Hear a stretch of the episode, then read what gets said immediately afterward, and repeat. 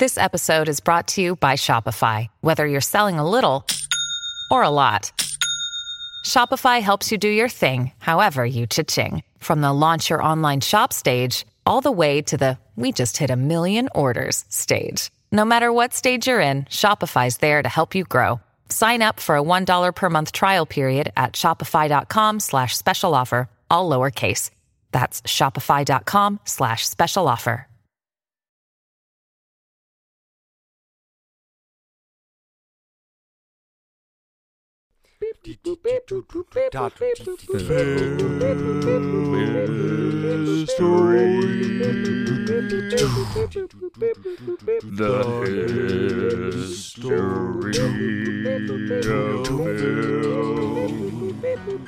Ladies and gentlemen, goblins and ghouls, lock your doors. Prepare to flee in terror. Don't go check out that sound in the other room. It'll kill you.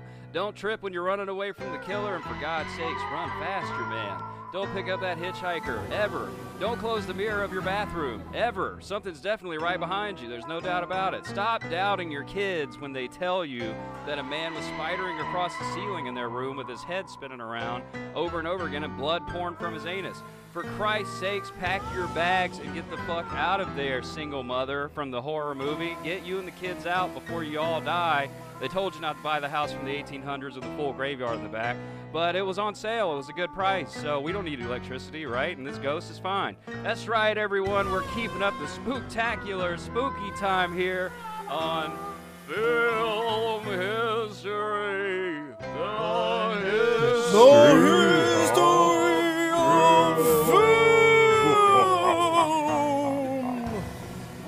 I got all. That was a spectacular intro, and I'm so proud of you for not like stuttering on it. Like that was a one take wonder. that was incredible. You know, the rust. Damn it! The audience doesn't know that. They should know it. They deserve to know that he did that in one take. That was the first time we tried that. This is what happens when we have a, uh consistent recording schedule. I don't lose it, you know. I don't get that rust Yeah. that, that forms over you. Yeah. So yeah, we're here today with a very special episode, uh, spooktacular episode, all about the Texas Chainsaw Massacre. Oh man, now, I know, I know this is a Halloween themed episode, but I really would like to give a shout out to all the loggers and woodworkers and ice sculptors out there who could really appreciate another masterpiece such as Texas Chainsaw Massacre. Absolutely. Do You guys know about that, that one dude and I uh shoot, I don't know his name, that's a crime, but uh he's uh he's Clint Eastwood's like son-in-law and he does sculptures with Trent- a chainsaw. Trent Trent Eastwood. Eastwood. he does Trent. Chainsaw. Trent Eastwood, the chainsaw. he does uh he does sculptures with a chainsaw. Like he carves up like yeah, yeah, yeah, yeah, yeah. that's people what- do that. Yeah, it's, a big thing. It's awesome. It's really cool. Yeah, man, and it's very dangerous. I love watching people do it. His Uh, name is uh S- I have his name. is Stacy Stacy's poor Por Por Poitras. Poitras. Thank you. Poitras. Sweet. That's Yeah. awesome. Shout out to him and yeah, Dev, I second that. Shout out to everybody who has to use a chainsaw for a living. and who knows, maybe they were maybe they were inspired by this movie, you know. Shout out to all the party bros and sure gals out there who are creating their ice luges on spring break. Man, that shit's impressive. So Yeah. I want to introduce the other voice in the room that you hear right now is a very special guest. He is my longtime co-writer and collaborator on all things film and television. Nick Fazikis is in the Yeah, house. Hey, what's up, guys? Woo, woo. Ooh. I'm here. I'm finally here. I'm here. Way to bring the enthusiasm. Really, really lit the show on fire there. Woo! Sorry, I gotta get my hell energy yeah. up. Yeah, you can't see it, but Nick just clapped two beers together and I chugged did. them I in did his the mouth like Stone, Cold, Cold. Steve Austin. But yeah, Um, I thought Nick would be a perfect guest today as well because he's from Texas. Well, we always we always let our guests pick their topic. Yeah, uh, yeah, yeah, and Nick yeah. specifically requested Texas Chainsaw Massacre because because this is the only one that they had for horrors, uh, oh, besides Nosferatu, obviously. Yeah. and uh, I know shit So about far. Nosferatu, but I do know a Hey, well, no, about there's, Water there's World's a not a horror? You want Texas Chainsaw Massacre. No, Texas Chainsaw Massacre is World because was it a was horror to the it was people a uh, yeah I love that movie. Yeah, me too. But uh, Texas Chainsaw Massacre does have a special place in my heart because well one I'm from Texas, um, two I am a horror movie fan. I love horror movies. They were my babysitters growing up. When my parents wanted to have a babysitter, they'd give me five dollars, and me and my brothers would go pick out a whole you know bunch of horror movies Oh, and for sure. watch them all Oh, night. Damn. had- so your babysitter abused you too? Yeah. Yeah. My friends and I, when we were about, Absolutely. when we were, my friends and I, when we were like 10 years old ish, would go into the Blockbuster and uh, we would try to rent rated R movies. And they usually would say, like, you need a, you need an adult. And we would go, oh man, you got to get dad out of the car to come in this time, dude. Last time he like, he beat me pretty bad last time. and the guy behind the counter would always go, oh, hey, hey, I'll just rent it to you. Don't Oh worry." my god, Just take- really? just take- he slides it in a Well, Billy you Madison gotta also box. And, keep this in mind. If I'm if I'm not mistaken, James, this was in Mississippi. Mississippi. this is like a blockbuster in the middle of the woods. I thought you were know? gonna be like, my daddy and mama died years ago. we didn't even have a a blockbuster. train accident. No, but the reason you wanted this They- episode is because they wouldn't it give was a filmed in the, in the place you grew up, like the little town, right? Yeah, yeah. same Well, yeah, town? well, and it's th- all very there's a- Texas. Like yeah. the the making of the movie is all. I'm gonna get into it here. But but yeah, it they filmed very- all around my, Yeah. my hometown. They, uh, you know, I think they did a lot in Austin. They did some in Dallas. and they, it did wonders for the Texas film industry. Like this was one of this was one of those '70s films that really bolstered like the film industry in Texas. This is why they do films there today, is because they mm-hmm. were doing these down there in Texas in the '70s. but yeah, it goes without saying that this is one of the most influential films of all time. This was 1974. One of the best decades for horror, and it was written, directed, and produced all by a guy named Tobe Hooper but he it's spelled T O B E Hooper, but it's Toby. And th- yeah, and If he didn't get bullied in high school, I don't know who he, did. he probably kind of did. He was like a real like he was like a hippie guy. He was a real hippie type of dude in Texas. He was from Austin. And uh, this movie, uh, you might recognize Tobe Hooper's name from the last episode, talking about he directed Poltergeist after this. Oh, Ah. okay. this movie kind of launched him to fame, you know, and this was like his first big thing, you know, was Texas Chainsaw Yeah. Massacre. Yeah. Now I'm hoping there wasn't another slight beginning of series of accidents since this this wasn't included in our cursed films. But I mean, am I? Is there some foreshadowing here? Yeah, Did yeah, some yeah. people fucking die on this movie? Uh, nobody died, but people got real close. You know, this this was another I mean, nightmare to shoot. Yeah, this for was sure. a nightmare to shoot this thing. There were people who Is this another case of uh, method directing? Yeah, Yeah. yeah, There was a guy, one of the actors, the guy who played the hitchhiker. I have his name here, but I can't remember it. Um, he was in Vietnam. He was in the war, and he said filming this movie was worse. what? yeah. what the fuck? Things got really, uh, things got pretty bad on set, and I cannot wait to tell you. Is it about possible to film a horror movie without making it an actual nightmare? no, Like, I guess not. No, you you, have to torture people in order to you get that get real, that real feel. the yeah. real feel to it. The only You way you're gonna get like that these- is to make people really scared. Yeah, yeah. To and make like people. for this type of movie at the time it was made, it was like '74. Yeah. Uh, it was kind of like not. It was like taboo. I mean, Yeah. it was banned in a lot of places. Yeah, it was. A lot of people forget these are the years of Black Sabbath, Judas Priest. You know, Rolling Stones is doing their whole like devil thing, and Yeah, is everybody's. like- this is like uh, what was it called? Satanic Panic. the or- Satanic Panic. Well, I guess that was a this- was that a little bit. No, I guess that was. It was around. It was before and during. They Yeah. they definitely had a pretty long one. But these movies were coming out, and this didn't, this didn't have anything to do with Satan, but it was just this. I talk about that like '70s horror feel. You know, Yeah. it just feels sinister. There's something mm-hmm. about that '70s film that gave them. I'm telling you, it's because in the 60s, everyone dropped acid and ate mushrooms and was happy. And in the 70s, everyone just started doing blow. oh right, and the they got real dark real quick. yeah, yeah, yeah. interesting. Very interesting. That yeah, the cocaine. The ethos of like you got to think of what is the what drugs or culture are influencing the artist what music what you know what are people doing in their downtime when they're going to write these scripts they're not fucking smoking weed anymore Yeah, no. they're like freebasing meth Tobe Hooper did say he was on a lot of shit when he wrote this. Really? He was like he was watching the news on. I mean, it acid. makes sense. yeah. dude. Well, Yeah. wait. Wasn't this based off of the dude who made furniture out of people's skin? Mm-hmm. Yeah, Okay. Ed, Ed Gein. Gein.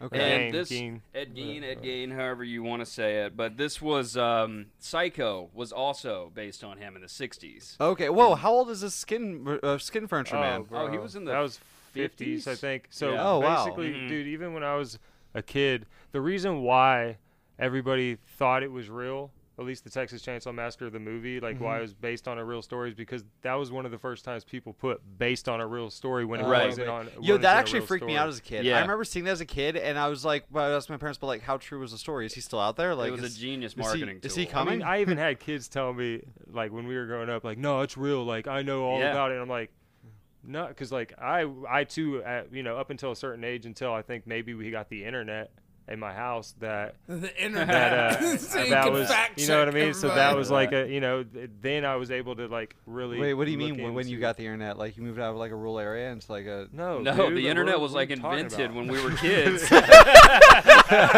no one had What are you internet talking about, bro? before. Like there wor- was a t- we had dial-up, bro. And that was when I was like 11 or 12. when I was five years old, my mom. Drake's like, Yeah, go ahead. he's like, that's a, is that a new TV show? When was it made? The internet. When I was five years old, and people, he's not that yet. that much younger or younger know, than us yeah. either. When I was So- like five, my mom showed me a new home computer that she and my dad bought, and she said it had the internet on it. I didn't know what the fuck she was talking about. I was probably a little older, actually. I just remember getting that plastic card and it had AOL, AOL. 2.0 You get 'em oh for on it. It was free like you at the movie yeah, at the theaters. time you could just type in the code on the shit and at it the fucking movie theaters. You get 'em- you get the AOL You had test for free at the moving picture the show. yeah. But anyways, when it, what I was trying to We say is I couldn't couldn't just, like, just access. find We had to information dial on Yeah, it. a number the internet to- was still in black and white at the time. Yeah, but you know what's crazy is that we're- really when I s- started to, uh, I actually did for college credit in high school a report in a criminal justice class that was, what do you consider a monster? And I chose Ed Gein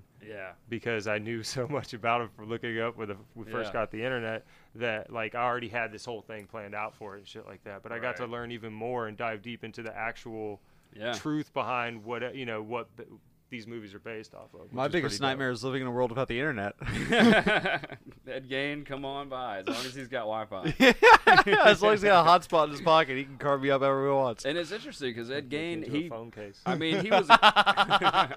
They call Ed Gein a serial killer, but he really killed. He only Like, killed two people. yeah, and he was he was a grave digger Yeah. more than I anything. think he he, would dig up, up women's graves and make furniture out of their bones. Oh. Yeah, and he would make dresses out of their skin. Yeah, so he would like stand around graveyards and see like you know people funerals and stuff, and then later on he would just come doop Yep. doop the fresh dirt. Whoa. Yeah. Has there ever been a movie made just, uh, specifically Well, about him, like I'm- not romanticized, not Yeah, Texas Chainsaw there was Massacre, one like, like, uh, like a biopic almost? Yeah, go Okay. ahead, Dev.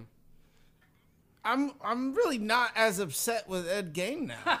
'Cause, like those people, they're already dead. Like if he just didn't kill any of those two people, would this really be the No, shit? not at all. Like, but it's it's, it's you the look at- movies that were it's the movies that were based off of him that create created the monster. Yeah. Wait, As you can so what the two people he did kill? What he just run out of corpses no, in the cemetery? no, or- like he well, he did some fuckery. He murdered. Well, but like, he's but why definitely- did, did he run out of bodies in the cemetery? Like, Yeah, what? he was well, building in up a to sense, it. I think he was just the, Let's ta- be he was the honest. town weirdo. His whole town, his whole house by that point was made of bone. Yeah, he was the people, town weirdo. people. What happened was, is his mom. He was like, it was like the Norman Bates story. Like his Mm-hmm. mom, w- like once she died, I think he dug up her body Yeah. and put it back in the house. Yeah. But then eventually, I think maybe just had the She rotted like away or he, something. he found the opportunity to kill a shop owner's mother because the day before when he was going He to pick up something mom. from the shop, he the the son the guy was like, I'm gonna go uh, basically hunting or fishing tomorrow. My mom's gonna be here, so if you need anything, just come through.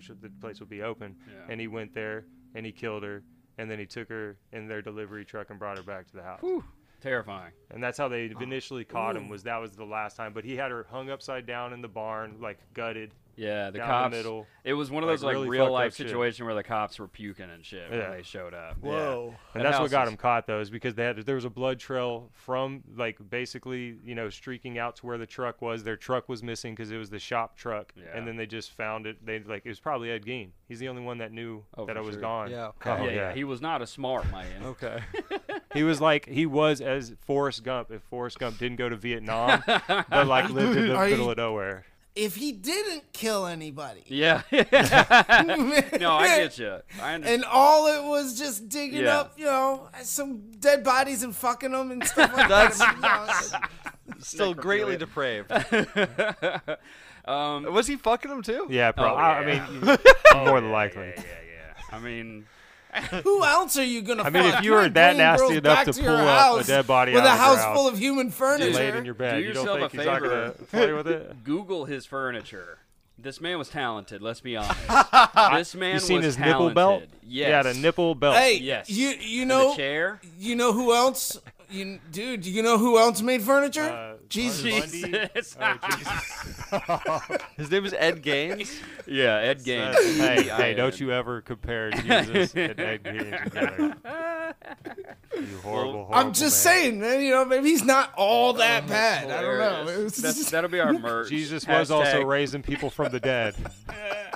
It'll be our merch will be Ed Gaines' face, and it'll say Jesus made furniture too. Oh my God! Hey, God, God, you know I ain't a part of this. oh my god. That's the funniest thing I've ever heard in my life. Holy fuck.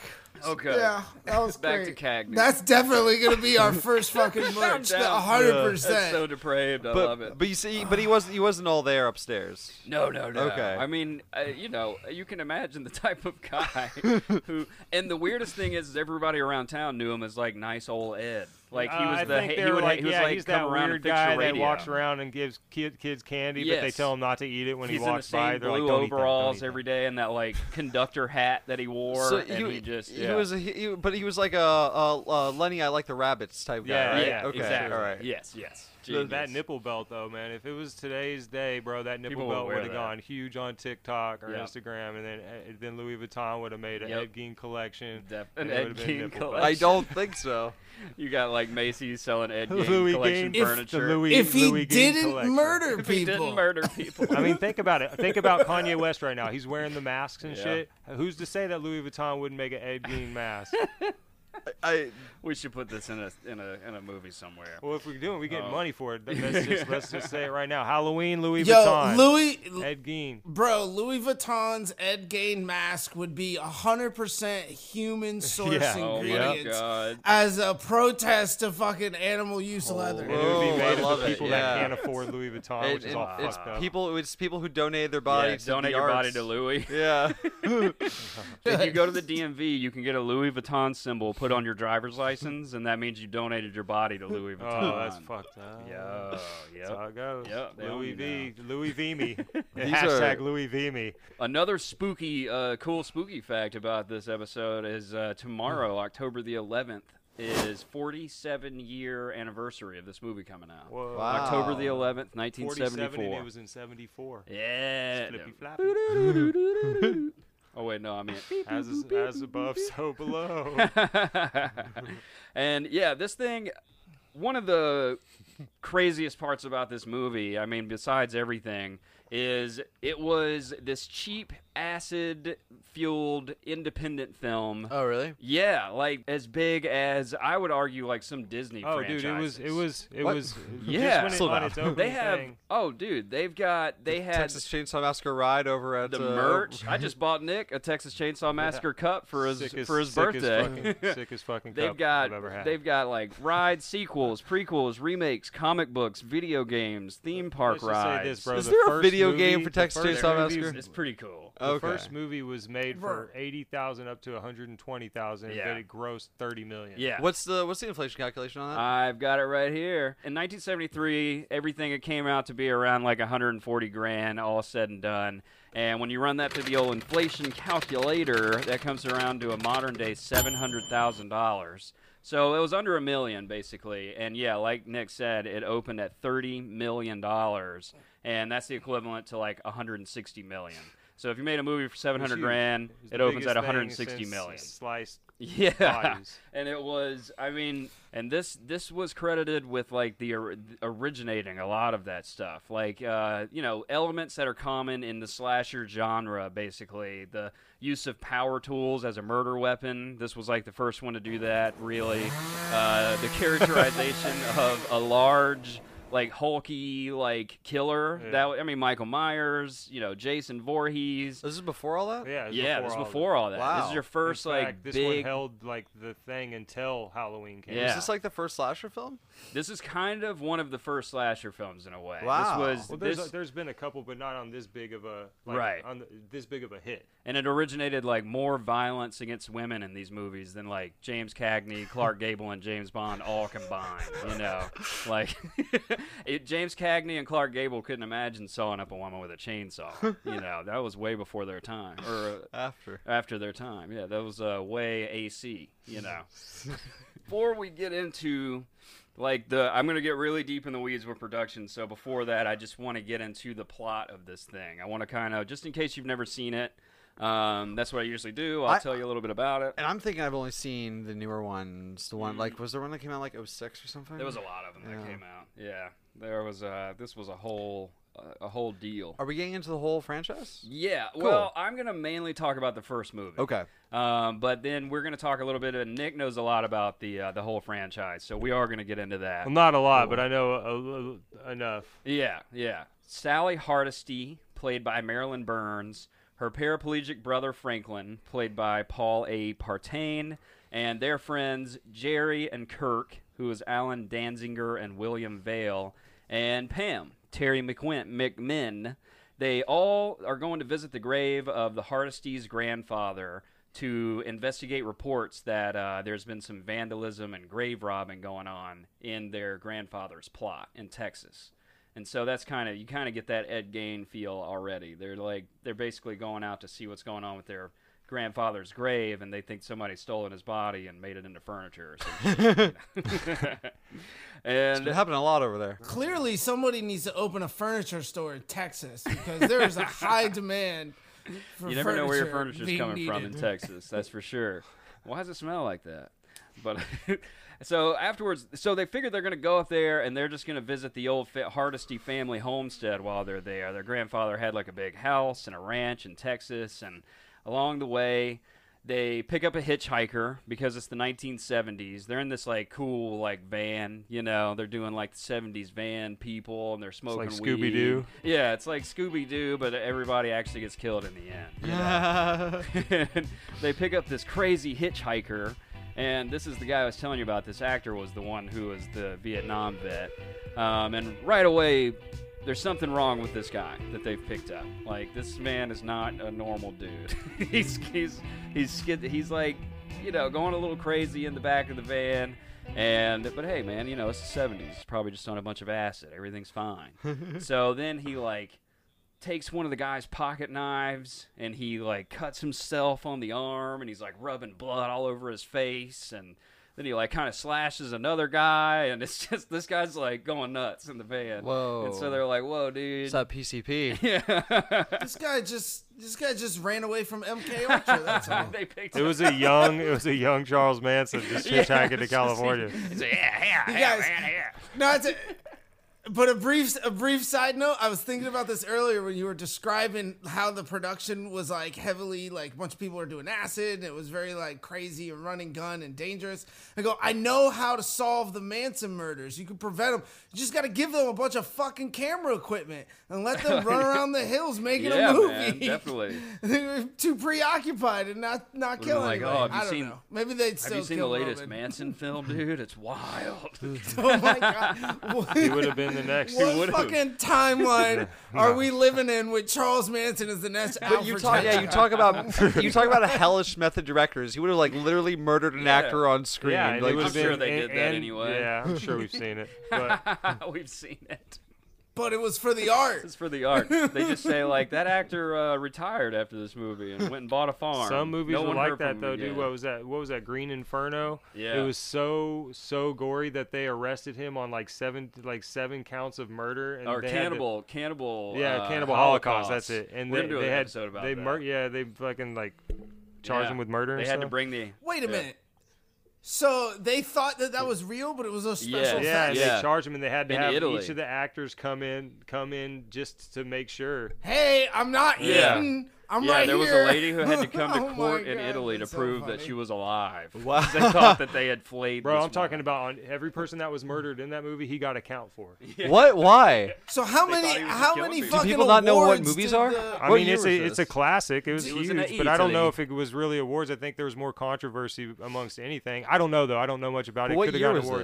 this? This is way back in the day. So did like the the special about the effects department win all the fucking awards? You would that think year? so, but the thing is, Yeah. is Cannibal Holocaust was so gory. I think they banned it in a lot of places. It might have even been banned in America for a while.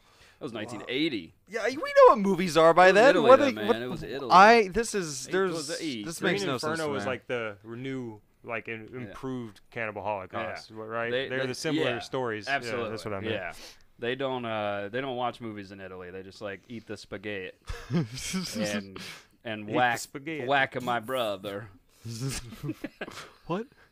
And fall down while playing football.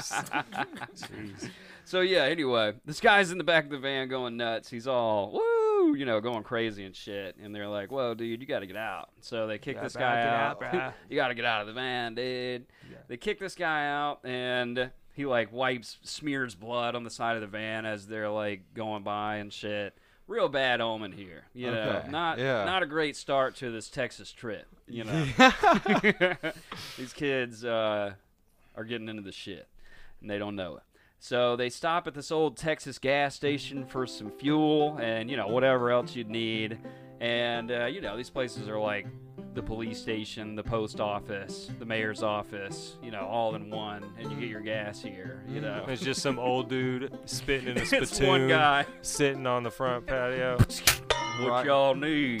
yeah, we need 20. Fill her up. yeah, we ain't got no 20's like 20 back in that day was like that's like 10, Thousand three, dollars. yeah, three, four truck filled. Twenty dollars. That's that's more than I paid for this whole gas station. I ain't never seen Slash. a twenty I before. ain't never Courthouse. seen a 24. Who's this man on the twenty dollar bill? Is that Andrew Andrew James Jackson? so this guy comes out in overalls doing the whole Andrew thing. Allan Poe. and uh, he says, uh, "We ain't got no more gas, Sonny. You gotta go elsewhere." And they're like, "Well." We know that's not true, but we're like, not well, gonna there ask is a questions." house. yeah, a house down Yeah, the street. And Basically, if you ask them, they, they ask They'll real get you where you're nice. going. Yeah, basically, that's kind of he sent them like up the road. Oh, so he's like working with him. He's like Yeah. feeding them. Where a gas station doesn't have gas, but the farmhouse does. Yes, he's This is- feeding them people. This is so sus, dude. Like Yes. I, I would I not. think No, he this- probably leads them down a one like road that like leads off into the middle of the Yeah. country where that's the only thing out there. to this mm. day, this shit creeps me the fuck out because again, like all of us grew up in a southern. In Mississippi, when I had to go really rural places in Mississippi and I would stop at a gas station for directions, every time I thought, are they sending me to a murder house? because after this movie, I thought any directions that I got in the country were absolutely going to wind up with me being made into furniture, for sure. And nine out of ten times, it was a murder house they were sending you to. Yeah. You're not here. You're a ghost. Welcome to the Halloween special, Yeah, guys. James James is just terrible at directions. You should have been murdered by now, long ago. So yeah, it's uh, I'm I'm here. But are you really? Are you really though? So they they head on down the road for the uh, farmhouse gas that the guy's sending them to, and when they get there, um, some of the kids go off. They see like a pond nearby, and it's really hot. So it's the '70s, so we're just gonna go jump in this pond, you know. And I guess uh, uh, let's be honest, my me as a teenager too, you know, we were definitely jumping in like Random people. random ass ponds all the time. just, just where where the outhouse like gets emptied out. Like Yeah. Probably. pollution, Yeah. like, Absolutely. Yeah, we were swimming in a lake for years, and a guy finally came up to the chain link fence on the edge of the lake, and he's like, "You guys know this is like just Oh, an that's a oil shitter. dump. No, like, that's a shitter. yeah, like the GM parts factory up the road just dumps all their shit into here. Basically, I probably I probably have like a third arm coming to me one day, the house to Mm, go. This lake tastes like cancer. yeah, it was like rainbow oil on the top of the lake. It was pretty bad. Listen to red But, flag. uh, yeah. So yeah, Kirk goes up to the door and he's knocking. He's looking for gas, and he's Hello, is there gas in here? yeah, here? that's what he's doing. He's just yelling I need like, some gas." gas! Anybody got any gas?" Oh my god. I just had the visual of It's Always Sunny of them going to. Oh yeah, yeah. the garbage bags full of gas, gas. yeah, yeah, Oh my god, that's I tell you, I got to something for you. It's, and they're all in tuxedos. Oh my god, that's one of my favorites. That was definitely one of the best.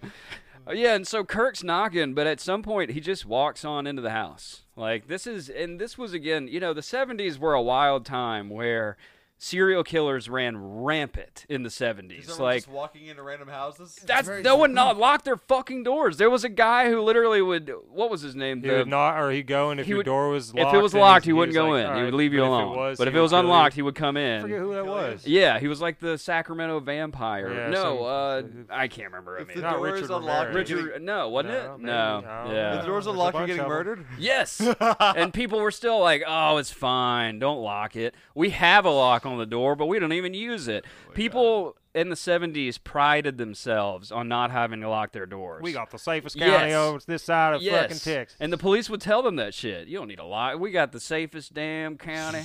You're, I mean, that's really what it was. Yeah. Though. Even in, in like my neighborhood growing up, I lived in a well, I lived in a very rural town where like yeah.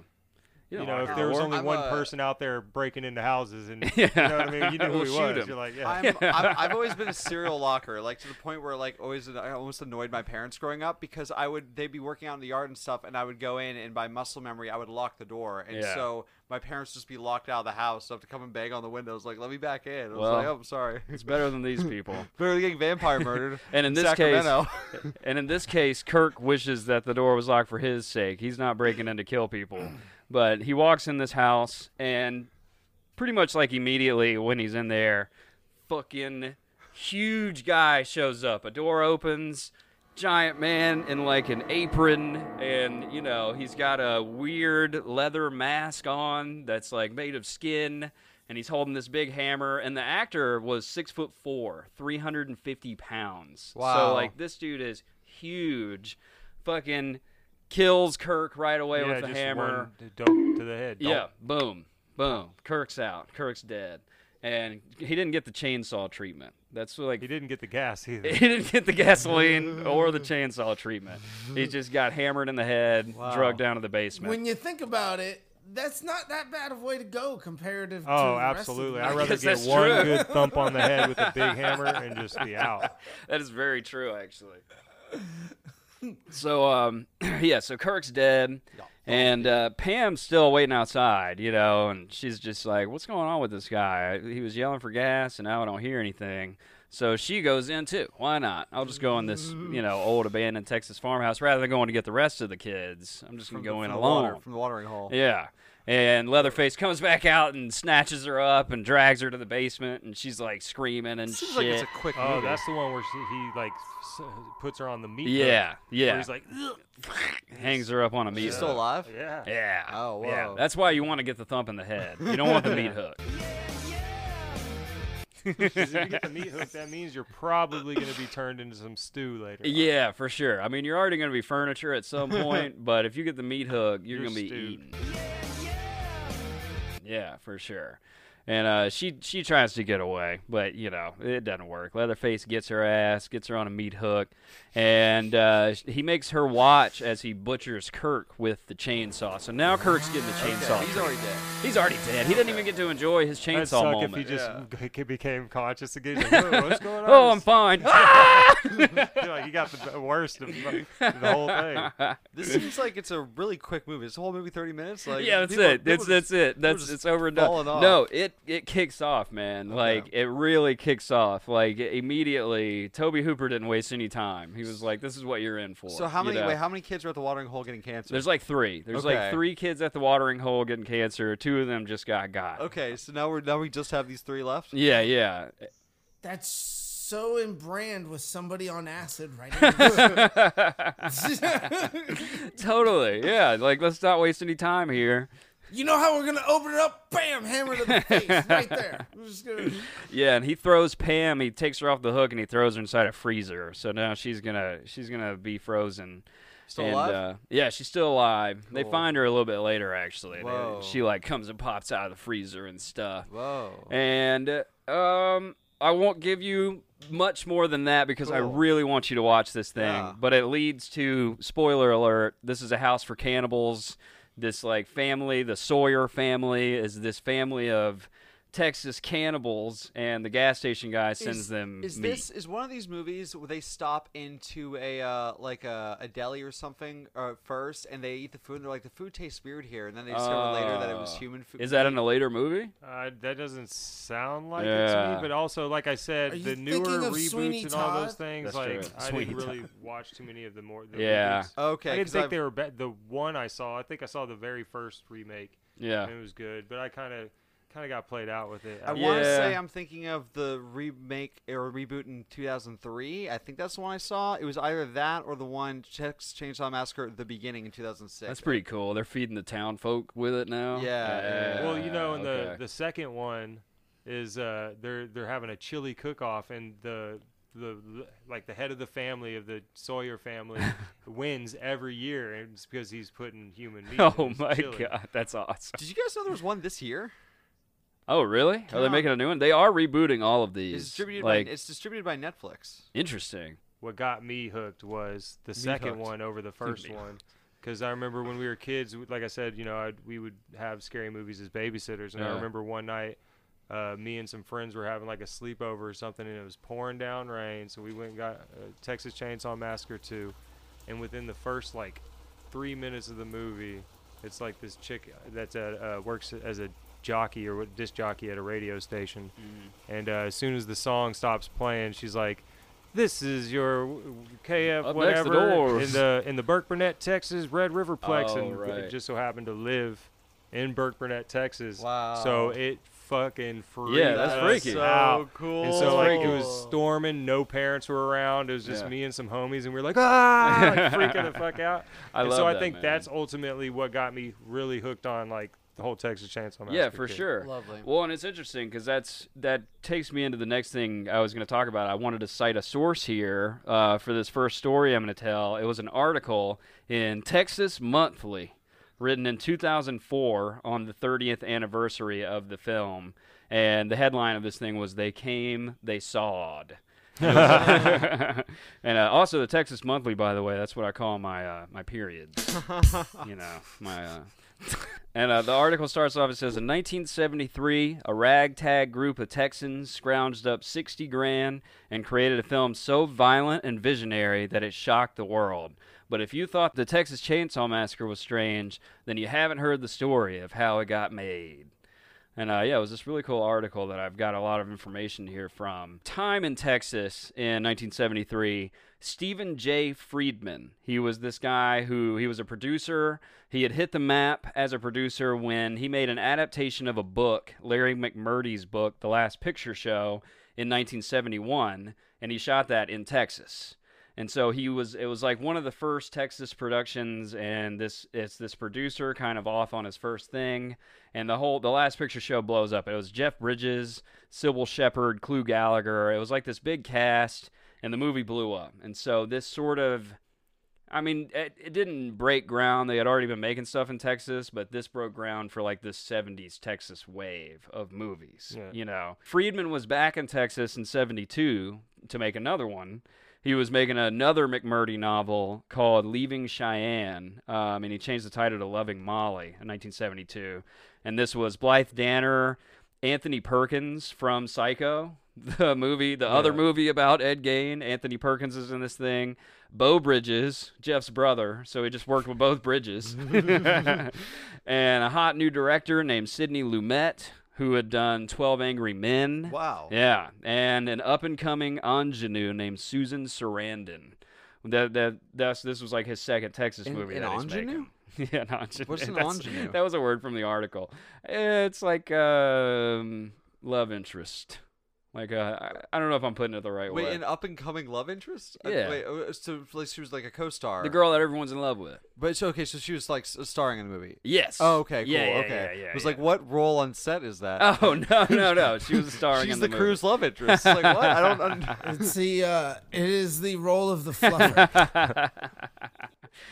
And Sidney Lumet, not he did Twelve Angry Men, and then he was gonna do this one. He went on to do Dog's Day Afternoon and uh, Network. Have you ever seen Network? No. Oh my God, Network, so good. '70s movie about a news anchor that just goes fucking nuts, and he starts he he has this new thing. He like goes crazy on air one day, and he just starts ranting about like the world and the government and he's his whole thing is he says I'm mad as hell and I'm not gonna take it anymore. That's like his whole thing, and And he screams it out. the yeah, he screams right? it out the window. Or a bunch of people around the world start. Yeah, he gets like memed basically, and Whoa. everyone starts following this guy and the crazy shit that he says, and he becomes like they give him his own segment on the news. The movie was kind of loosely ba- based on that uh, news anchor who killed themselves on air. Have you ever heard about that? Yeah, I see Yeah. that video. It's messed up. Yeah. Oh yeah, yeah. That was in the seventies. yeah, that was in the too, seventies. This news anchor. It's happened a couple times. What? There's like a, an uh, uh, author, like a, live or a woman author, I think that, or Yeah, something that a- did it too, like on a talk show. Oh, really? Man, yeah. This lady on the news just like she. I can't remember the exact. She gave a reason, but then she just blew her head off on live What the television. fuck? Yeah, and they tried to hide the footage, but then it got put on that uh, Faces the of. Death. They're like, hey, just put it in the deep web. It's like, Yeah. yeah, people are on the deep web, bro. yeah, Whoa. yeah, they did put it on Faces of Death. yeah. They put it on Faces of Death, that Mhm. documentary, and that's where like people started to actually people saw sure it for they the first did. time. If Yeah. not, I've seen Who's somebody the- blow their head off on Faces Who's of that? Uh, that one alternative, like I, I want to say, like rock artist who killed himself live on stage. oh man, Um, was it GG Allin? Yeah, GG Allin. GG Allin killed himself on stage. That that tracks. Wait, did, did, did Yeah, you I think you're that? right. Yeah, I might have me been the one to tell you that. That's crazy. Wait, That Dev, tracks. is this correct? Oh no, like it says that he would. He promised that he would, but he died from an overdose. oh, Oh man, way to not deliver. man, you know, what a what a cop out, dude. dude, he was he was nuts. He would like molest his audience. He was a crazy Oh. man. Uh, maybe not. Maybe not cool. Yeah, yeah. Steve Friedman, this producer, he's out there doing this new movie, uh, and he notices this like scruffy, long-haired, twenty-something hippie guy making his way through the food line, and this guy's just getting like chicken wings and shit. And Steve Friedman is like, "Are you working on this movie?" And the guy's like, "No." Hmm. And he's like, "Well, you can't have the chicken wings if you're not working on the movie, man." and so the guy says, "Fuck you," and takes the chicken wings and goes off and eats some bones and all. I'm sure. And that motherfucker was Tobe Hooper. That was the man, the myth, The chicken the, man. the chicken man, the chicken thief, Tobe Hooper himself. and. And before all four hours of this unwatchable, boring bullshit that was Loving Molly that Steve Friedman was making was even done, Tobe Hooper, the chicken thief, said, I'm going to make my own damn movie so I can be on set and have all the goddamn chicken wings I want. How about that? Wait, really? Yes. yes. it's, that's this is by the way the way that Tobe Hooper puts it. Okay. This is Okay. his story. Okay. all So. I'm maybe, just maybe a little bit romanticized. Like, maybe a little bit. do bit you know how much acid I had to do to make? I had to eat so much acid to go f- decide to want to make a movie because of chicken. And uh, Tobe was friends with this Austin politician named Bill Parsley. And I don't know. It's one of those situations like in the Revolution, the American Revolution, they say that there was that meeting that happened with like John Adams and Alexander Hamilton and like George Washington or some shit. And no one knows what happened in the meeting, but everything changed after that. This is that same meeting with this politician that Tobe Hooper is happening. No idea what happened in this meeting, but he walked away with sixty thousand dollars in 1973 from this Austin politician, and at the time he was he was doing like documentaries. He was Okay. I'm gonna do something So about had- the Capitol. Yeah. He's like, all right, here, here. He had a little, so he had a little bit of film experience. He had some film experience. He was going to school for film. He was Okay. directing documentaries, and he was a real Texas dude. Like Okay. he was from Texas. He was Austin proper, you know. And I think that's probably one of the reasons that this politician wanted to back him. So he know. blew the politician in the office. Listen, I didn't say that. All right, that was Drake's words, not mine. I was gonna say he sounds like an openly gay Matthew McConaughey. I just hope that the that Bill Parsley was like Foghorn Leghorn. I hope he was like a white suit. And he's like, I tell you, I, I tell you, I'm gonna give you a movie. I, I say, I say, you better get on your knees here. This is He started season nicknaming him. Blow Me Hooper. Blow me Hooper. They know him as Blow me Hooper around the office. That's Oh, really fucked up. You might, you might want to edit that one out. Ironically, became good friends with Bill Clinton later. And by the way, at the time, sixty grand. When you run that through the all-inflation calculator, that's three hundred and thirty thousand dollars that he walked away with after this meeting. That is the best blowjob ever given. Filmed this thing mostly in and around an old Victorian house in Round Rock, Texas, with a crew that My brother used to live there. Really? Round Rock. Yeah, that's where they filmed it. And uh, they had exactly two vehicles a Chevy van for the film equipment and a broken down 1964 Dodge Travco motorhome. And that was where the actors got like dressed, everything. Like the entire production happened out of this RV and a van, basically. and uh, they, yeah, he's like. You know, he's he's making his own damn thing here. but he got all the chicken wings you can fucking put your heart You know he put that in the budget. He's like all the chicken wings yeah. I can eat.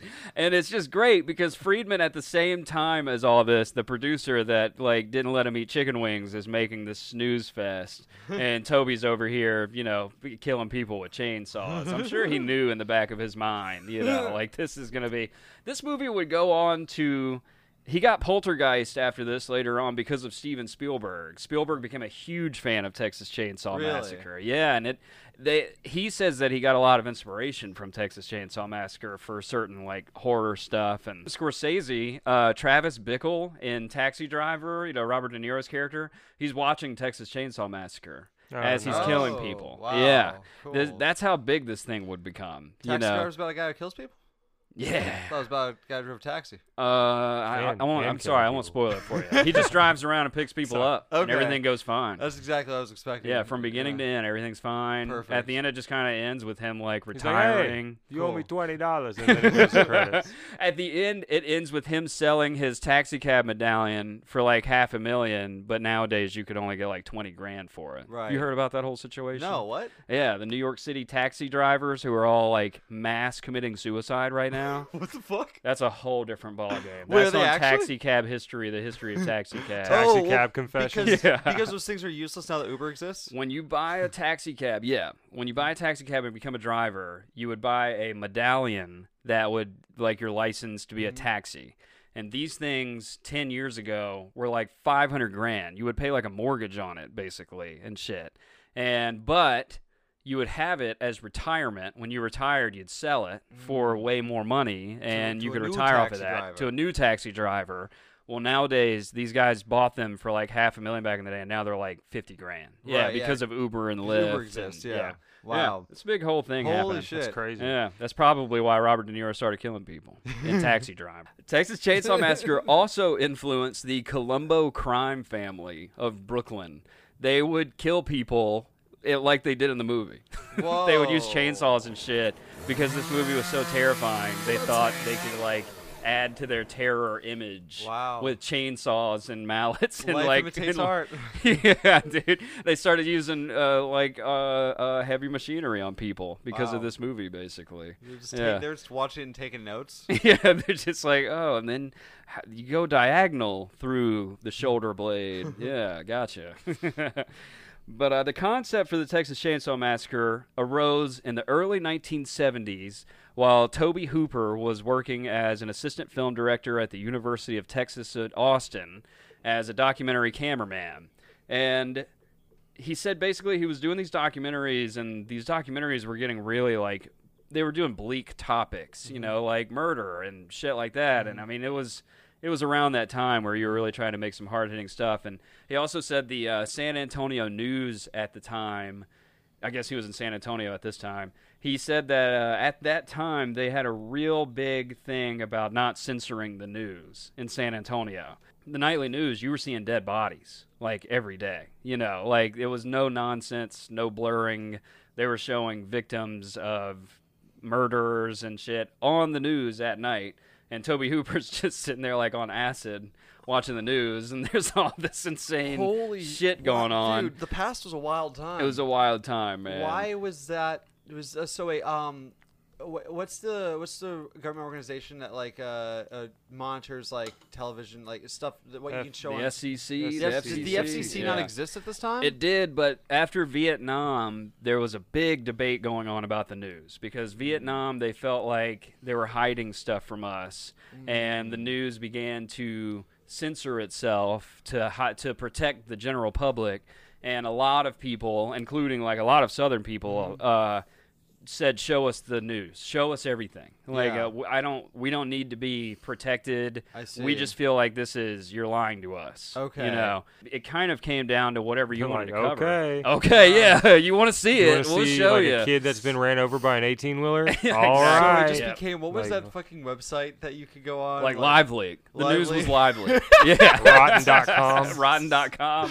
The news was rotten.com every day. Oh, and, and poor little So like horrible. poor little college student acid head Tobe Hooper is just seeing just like the like- worst shit. Just showing like double barrel shotgun suicides. Yes, absolutely. like, we had a guy like this in Mississippi, like long before the Nightcrawler movie came out. We had this dude in Columbus, Mississippi.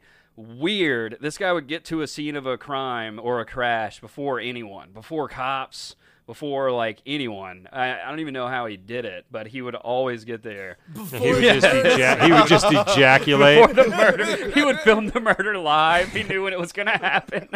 He'd just bust a nut and then leave. Breaking news coming to you from His location. quick stream is off the A chart. damsel in distress walks eerily by herself down It's the like park almost path. as if he is the murderer, you know? Number one on Twitch. How, yeah. how does he always get there so fast? But he also so to, His defense is, I was doing it for, for the gram. gram, man. It was all People for the need to see it. Yeah. We got to give the people Wait, what they want. really quick. When did the news start censoring the the murders again? Probably around the 80s. Probably around the 80s, people were like, all right, we don't want to see it anymore. We can turn it off. that was fun. We were real mad there for a second, but now, like, we understand. it was fun for a decade. It decade. was fun now, for a decade. Now Let's I'm not scarred for life. I'm, Yeah. I'm beating my kids. Why do we have all these serial killers? it was like World War II dad had a kid that went to Vietnam, and now we're showing dead bodies on the news every day. Why is everybody going nuts? I just don't understand. I wonder how many serial killers are Takes another Vietnam vets. Dude, there was and there was also lead Or in the air. at the time. There was also Why lead in was the, there lead in the air? All the gasoline was leaded, and all the exhaust fumes had lead in them. And we oh, had, is uh, that what unleaded means? Yeah. Oh, I never knew what that word meant. they had lead in the gas. Why was there lead in the gas? To, to weigh it down, to like not burn it so fast, basically. Let's let's call the, the weights and balances office and get them on this. Cagney, Cagney, Cagney and top hat. Oh my god. Um, Back to Cagney. so Tobe Tobe also said that one day he was in Austin, Texas during a frantic Christmas shopping season in 1972, and he had an epiphany. He stood in a crowded hardware section of a Montgomery Ward. the Montgomery yeah, Ward. yeah, the Montgomery Wow. Ward. And he was wary of the holiday spirit, he said, and desperate for an exit. So basically, he's just waiting in line trying to buy some shit, and it's just the longest line ever. Yeah, but like that's that, yeah. I was gonna say that's just Montgomery Ward. That doesn't really have anything to do with the holiday Right. spirit. It's like you're at a fucking department Yeah. store. Yeah, and he's basically in line, and he's standing next to a big upright display of a bunch of new chainsaws. and so he starts to think, I could get away out of here really fast. Like, just crank one of these bad boys up. I could get to the front of the line as fast as I wanted to, you know? and he said this set off a chain reaction in his head. He said he sat down that night on the couch. Thinking back at the chainsaw through the crowd of the Montgomery Ward, and the news is playing, and it's just showing all the worst shit. And he said he had like an epiphany, this like a chain reaction of story ideas. The whole thing, the the kids in Texas, and the no gasoline, and they can't leave, and they're they're trapped, and it was just like, the most acid spiral from holiday shopping you could possibly Oh have. Oh my god! you know? From holiday shopping of all. Yeah, you hear say, like a like jingle bells said- in the background on too while he's thinking all this, you know. Evolution Hold on, but I, I want to establish the timeline here. He's already gotten the money from the No, senator. no, Oh, I went okay. back. I'm sorry. Okay, I went all back right. in time. Okay. Sorry. I set it up and then I went back. Okay, We I- should do a little flip, flippity floop. Okay, On because the part where I go thought back. this this guy gave him the money and he didn't have a he he just didn't- went and got high at the Montgomery Ward. Yeah, he didn't Yeah, have a script yet. no, no, no, no. This was this was him developing the Okay. script for the movie. Okay. And um, the first uh, first batch of money was to invest in all the acid he would need to he just fills up a be bathtub and to gets write inside it. the script. he's got the uh, to be heard, don't you want Yeah, yeah, yeah, from yeah, Fear and Loathing, yeah, yeah. Um, yeah, no, he said I don't know what inspired this thinking, but I just swigged the vial and stood in line at a department store. And yeah, he's got he's sitting at home. He's thinking about all this shit. All the news is like Watergate, uh, the plane crashing in the Andes. Have you heard about that one? The cannibal plane. This plane crashed in the Andes, and they all ate each other. Oh, alive. Basically. Yeah, yeah, yeah, yeah. Yeah, It was- there's a soccer uh, Alive, soccer team. Yeah. movie that was Oh, made Yeah. about it, I They're yeah. eating butt meat. Yeah, they were eating butt meat, and this think I've heard was this, this, was actually, yeah. cannibalism on the news. And knowing the news at the time, they probably had a cameraman there to like film them eating butt. Yeah, he's you like, know? now just take a bite of it. He's like, it's, it's hard, it's frozen. They're like, just This is chew on it. It's like jerky. they just got live Will footage. anyone come help these poor people? It's after it's after they already rescued him. They made him stay out Yeah. there, made him eat, Recreate it. Yeah, Yeah. No, they didn't cut- rescue him. They just left. They Yeah, got Buy- the, they they're went. like, They got "You'll the get shot. these and they chips left. if you just take a bite of for that one butt penny a day. Like, was there any more of you guys? No, no, no, no. For one penny a day, you can feed this soccer team, so they have to they can stop eating butt. Um, there was also the time where so Watergate's going on, right? And I'm just I'm again I'm just speaking from Tobe Hooper's what he's saying is going on. Uh, there was a plane that crashed into a house in Chicago and killed this lady in the house. United Flight 553 crashes into her house and So murders her. Donnie Darko. Donnie Darko, basically, literally what happened to this woman. She was the wife of an infamous Watergate testifier, basically. It was his wife. He was going to testify against Nixon. So wait, so for he hadn't Watergate. testified yet, No. and this plane hit. Dude, if that's not Yes. a warning sign, have I ever heard one? Yeah. They're like, look, man. Bro, ha- hasn't everyone figured it out? The CIA's been throwing planes into buildings. for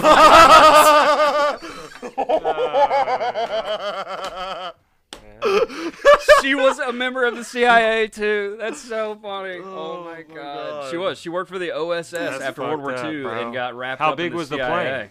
It was big, man. It was a it was- 553. I, I mean, like, how big is that though? Is that like private jet big, or is it like little propeller big? missile big. Fucking No, boat. no. I'm just saying, it's like how accurate missile you gotta dressed as be. a plane. You know what I'm big. saying with a plane? I'm just trying to think of. No, it. I hear you. Was it like a was it yeah, like, like a commercial airliner, like a Boeing? yeah, it's just like a they took fucking- out a whole subdivision just to stop this lady from talking. I thought that was weird though, man. But yeah, That's that's wild. that's the shit that Tobe Hooper's sitting at home watching go down in front of him right now, you know, and he's just thinking like chainsaws, It's like, how can I cannibalism. throw a chainsaw at somebody? Holiday shopping. He said, I went home, sat down, all the channels just tuned in, man. The zeitgeist blew through, and the whole damn story came to me in what seemed like about 30 seconds. The hitchhiker, the older brother at the gas station, the girl escaping twice, the dinner sequence, people out of country, out of uh, people out in the country, out of gas, man. And he said he envisioned a Hansel and Gretel, but murder. It was like he wanted like the kids going to the gingerbread house. I I love this so much. Yeah. Uh, I because I, I relate to that. I know that feeling of just like everything just clicks all at once. Yeah. And it's almost like you've already seen the movie and you're just writing down Oh, like yeah. a synopsis that you've already in your head that you've It already seen. happens to us geniuses all the time. does. You know, us writing geniuses. does. Yeah. It's a great feeling. That's so cool. I, I that's that's so cool. Yeah, and he teamed up with uh, some uh, this lady he went to school with, Kim Henkel. Uh, she was the co-writer on Texas Chainsaw Massacre with Tobe, and she was the one who added all the Ed Gein's stuff, like the you know the weird like family dynamic that they have, and Oh, she she looked at the script and she was like, "This is remarkably similar to a thing that's happened." Yeah, yeah, basically. And she Okay. plugged in some like real life stuff. And like I said, uh, Psycho had come out in the '60s, Mm. and everyone already knew that that movie was Ed Gein inspired. Basically, a guy with a fucked up relationship with his mom who kills like for his mom, you know. But uh, Kim Henkel said, "I definitely studied Gein, but I also ner- noticed a murder case in Houston at the time, a serial murderer you probably remember named Elmer Wayne Henley." He was a young man who recruited victims for an older gay man. I saw some news reports where Elmer Wayne said, I did these crimes and I'm going to stand up and take it like a man. Well, that struck me as interesting that he had this conventional morality at that point. He wanted it known that now that he was caught, he would do the right thing. So, this kind of moral schizophrenia is something I tried to build into Leatherface.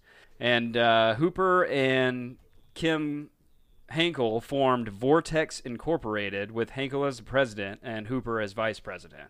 And now this is when they got the money. Sorry. Okay. This is after the money. So Okay, now we're alright, yeah. we're back. So he's just, he's just in his politician's office being like, holiday shopping, Holiday chainsaws, shopping." cannibalism, and gains. and then the, this Watergate. Remind me again what.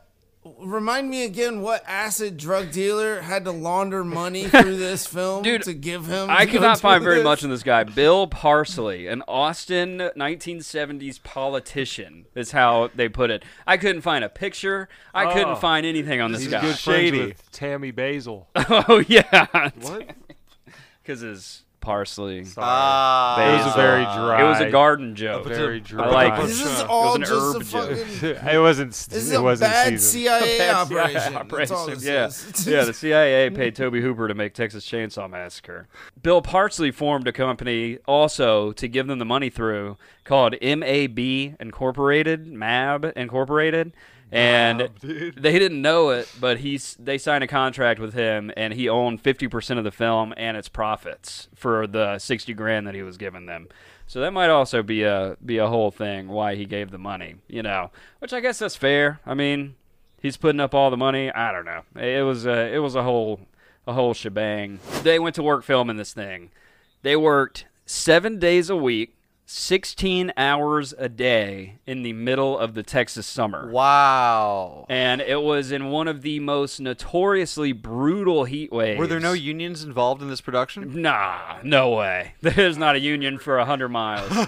this was a huge heat wave in the 70s. The daytime temperature was around 105 degrees, and it would get it cooled down to a cool like 95 degrees at night. Holy you know. shit. Um, they were filming under a few working titles. One was Stalking Leatherface, and one of them, this movie was almost called Head Cheese. I'm so glad they didn't go with that. Head cheese. Head Cheese. Wow. Oh, yeah. The production manager, Ron. Sounds like an STD. Oh, Yeah, because of cheese. Ed Gein, Wisconsin, cheese state. Oh, there you go. Another Ed Gein tie-in. Head cheese. They wear the cheese on their heads at the Yeah, uh, Packers. guys, come on, at the. Packers game. Come on up. so the production ma- manager Ron Bozeman told most of the cast and crew that he would have to defer part of their salaries until after it was sold to a distributor. So most of these people were working for free at the time. Wow. Yeah, and uh, he made the idea more attractive by awarding them a share of its potential profits. So they all got like a point here and there. Okay. Um, but no money up front. Not Wow. really. Uh, We know what that's like. yeah, yeah, yeah, yeah, for sure. I, I only know what that's like so far. I've never Oh. been paid ever. but they also, the cast and crew, were not informed that Vortex owned only 50% of the movie and Mab owned the other 50%. So their points were already cut in half. So yeah, Right off the so bat. you get, if you have four points, technically you get two. there was some much like the movie there was a lot of coaxing into a murder house here you know what i mean like they told all There was a lot of there's no gasoline here. Yeah. Go down the road. Were- art imitates life imitates art yeah these the, the crew also didn't know the hell that they were getting into you know man. film's original distributor was Bryanston Distribution Company, and that turned out to be a mafia front operated by yeah, operated by Louis Peraino, uh, also known as Butchie. and The he, Colombo crime family got into the movie business. yeah, exactly. That's exactly what happened here. They were they had laundered profits from the movie Deep Throat already. yeah, they made Deep Throat. By the way, crazy, Deep yeah. Throat was made by the mafia. Um, in return, the production Twenty-two thousand dollars, Deep Throat. thirty to fifty million in box office revenues. they Good seem to have Lord. a knack for like not spending dick on these movies and getting a shit ton of money in return. Is we that- should ask them to be producers of our film. Fuck, they're doing it right. Is that the secret to making a movie? You just got to get the mafia involved. I mean, yeah. it's it. I guess it depends on which mob because you know. That's uh, true. Gotti wasn't wasn't the crown jewel of cinematography. That's true. But you know, no investor that I know would put a horse's head in someone's bed unless they gave me an Oscar type of shit. You know. So, fun fact in 1976, there was a series of federal cases in Memphis, Tennessee, where over 60 individuals and companies, including the Perainos, were indicted for conspiracy to distribute obscenity across state lines because of Deep Throat. They couldn't get them on anything else. So, just like Capone with taxes, they had to go after him for producing porn, Peddling smut. across across state lines. That's fucking crazy. That's hilarious. A bunch of two-bit hustlers just peddling smut. See, Yeah, we'll get you one way or the other. Oh my god. You'll do Give me two the paw that days in jail gets. for this. Yeah, He's got like a body farm under his house. Those mobsters got whacked in the '80s, and then New Line Cinema bought the company and like you know, Holy shit! New Line it- Cinema killed them made all. all the rights. It- New Lines. We're the new. We're the new head cheese in town. See, we're the new, New Line cheese Cinema's heads. like. I, I never fucking liked those Branson, okay? You know, for all I know, you have my friend Angel Rivera killed, okay? I would love the idea of like Steven Spielberg in an office, and he's like, "They got to go, get rid of them," and then just Oh like a montage of all the gangsters being murdered in their cars. Steven Spielberg's just like starting up filming on the next movie. Yeah, yeah. It's just like like, well, there's the- like well, there's like uh, classical music playing, and he's just like. Conduct- yeah. So a few people were paid for this movie though. Teri McMinn, the actress, she was paid a whole seven hundred bucks. What? And Gunnar Hansen got eight Back then, though, What? that was like twelve hundred. twelve 25 hundred. grand, you Yeah, know? yeah, Yeah, Can we yeah. run that through the It's like inflation twelve calculation? bucks. It's like enough to like you know pay your rent for a few months. I actually am really curious. Can we run that through the inflation calculation? yeah, let's do it. The old inflation calculator. That is that's forty five hundred dollars. oh wow. So and I guess Gunnar Gunnar made about five grand equivalent. Okay. How long? Wait, how long was the shoot? How many? How long did it take to? It was four weeks. Four Uh, that's- weeks. That's, not bad for a month's 16 hour work for an indie film. Yeah. That's not bad pay for a month's work. yeah, not bad. Like obviously that's not It SAG supposed to be scale, but you know. Yeah, you're right actually. Eh, all right, you but paid- nobody it- else got paid. John Damn. Lare- Nobody John else. They're like, look, we got to get the leather guy. Yeah, the leather guy. the voiceover in the beginning, John La, Ro- Larroquette, uh, he got paid a marijuana joint. That Wow. was his payment. And it was laced with like five hits of acid, Yeah. fifteen hit, like you know what I mean, something that made him trip Yeah. the entire time he was Did working. um did these so wait did uh, did these guys also get points on the back end? Uh, I think a few people got points here and there. Okay, did the guy who But- got a joint as a payment get points? No, no Oh, points for him. He actually said that he never even saw the movie. Wow. Yeah, he, Nah, he got a joint. He got a joint when he got hired, and then Yeah. when it was a wrap, they gave him another joint, and he was good. Yeah. He did like three hours worth of work. The house where this was filmed, Leatherface's house in Williamson County, Texas, uh, is actually still there, and you can go to it and you can eat dinner in a restaurant that it has become called the Grand Central Cafe, which pays homage Oh to the movie and the franchise. Uh, and if you go to their website and look at their menu, they have you know a bunch of you know fun stuff, uh, prime rib and you know artichoke dip, and Human meat. New York strip, a ten ounce New Artichoke. Yorker, you know grilled to order. I want human meat. That's what I said. If you I go don't want all the- this the New York- if you well, go that's there the fucked up part is the real family back in the back. You know what I mean? Yeah, I love how like If you go there on it acid, should you be can convince like, yourself it's uh, real meat. You know, uh, the the chili should be a special between Sawyer Family and Scott Tenderman. It's like the chili of the month. Be like the New York strip is a New York ten ounce New Yorker grilled to order. But yeah, they went shoestring budget for sure. The van that they're driving around in the movie belonged to the sound guy. That was his van.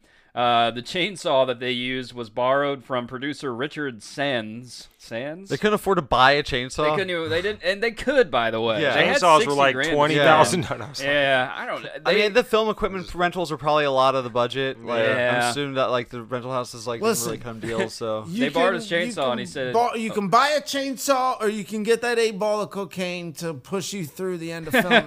on the acid. Yeah, They almost had to probably- change the movie to the Texas like Wiffle pull bat stick massacre. They're like, oh, I got a pull stick. He's just hitting them for hours. It's like, oh my god, I'm tired.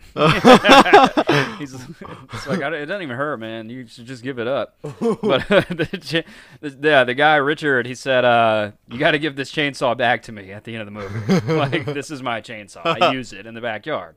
Um, Did they? yeah, if they yeah. took off the blades. They didn't. No? They did not take off the blades for most of this movie. Ah, So sounds like a bad idea. Running, working chainsaw. Oh my. God. When he's dancing around with it, blades on. What the fuck? They said Even at the end when yes. he's like swinging it in the street. Yep. Dude. They said the crew was like running from him. Yeah, there's shit. there's nobody Yeah. around him because that's Yeah. when they take off and she gets into the truck and then Yep. they take off and he's just sitting in the middle of the street. Real He- chainsaw. in, in reality, he should have gotten hit by an 18 wheeler at the Yeah. end of the movie. Yeah, Just- yeah, like, yeah. That "Oh." would have been cool.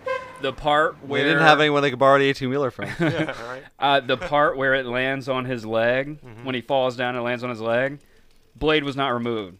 They put a metal plate under his pants, and then they put some like meat and blood packs on top of the metal. Oh, what? And so when the chainsaw hit, but it heated up that metal so fast that it him? burned the shit out of his leg. He thought he got hit with a chainsaw. He thought it went through. He was like, I just saw my leg off. oh that was the last shot of the entire film was that because Tobe Hooper admitted later he didn't know if it was going to work. And he's like, if I saw this guy's leg off, At least we got to be the done with the movie. Yeah. yeah, Oh my the fucking movie god! Wow, we gotta be done with the We got to be movie. done with the movie. We have to have everything in the can Smart before we saw someone's leg off. Oh my Smart guy. God. That's why they paid him the big our- bucks. Our five grand. Yeah, they paid him five, uh, eight hundred 1970s dollars to think that he got his legs sawn off by a chainsaw. Oh basically, my god. um, the the production had 40 feet of track that he would move the camera around Mm-hmm. on. 40 feet, and they said that he would have these shots where they had to do like the Wright brothers, where people are in the back taking the back tracks up to the front.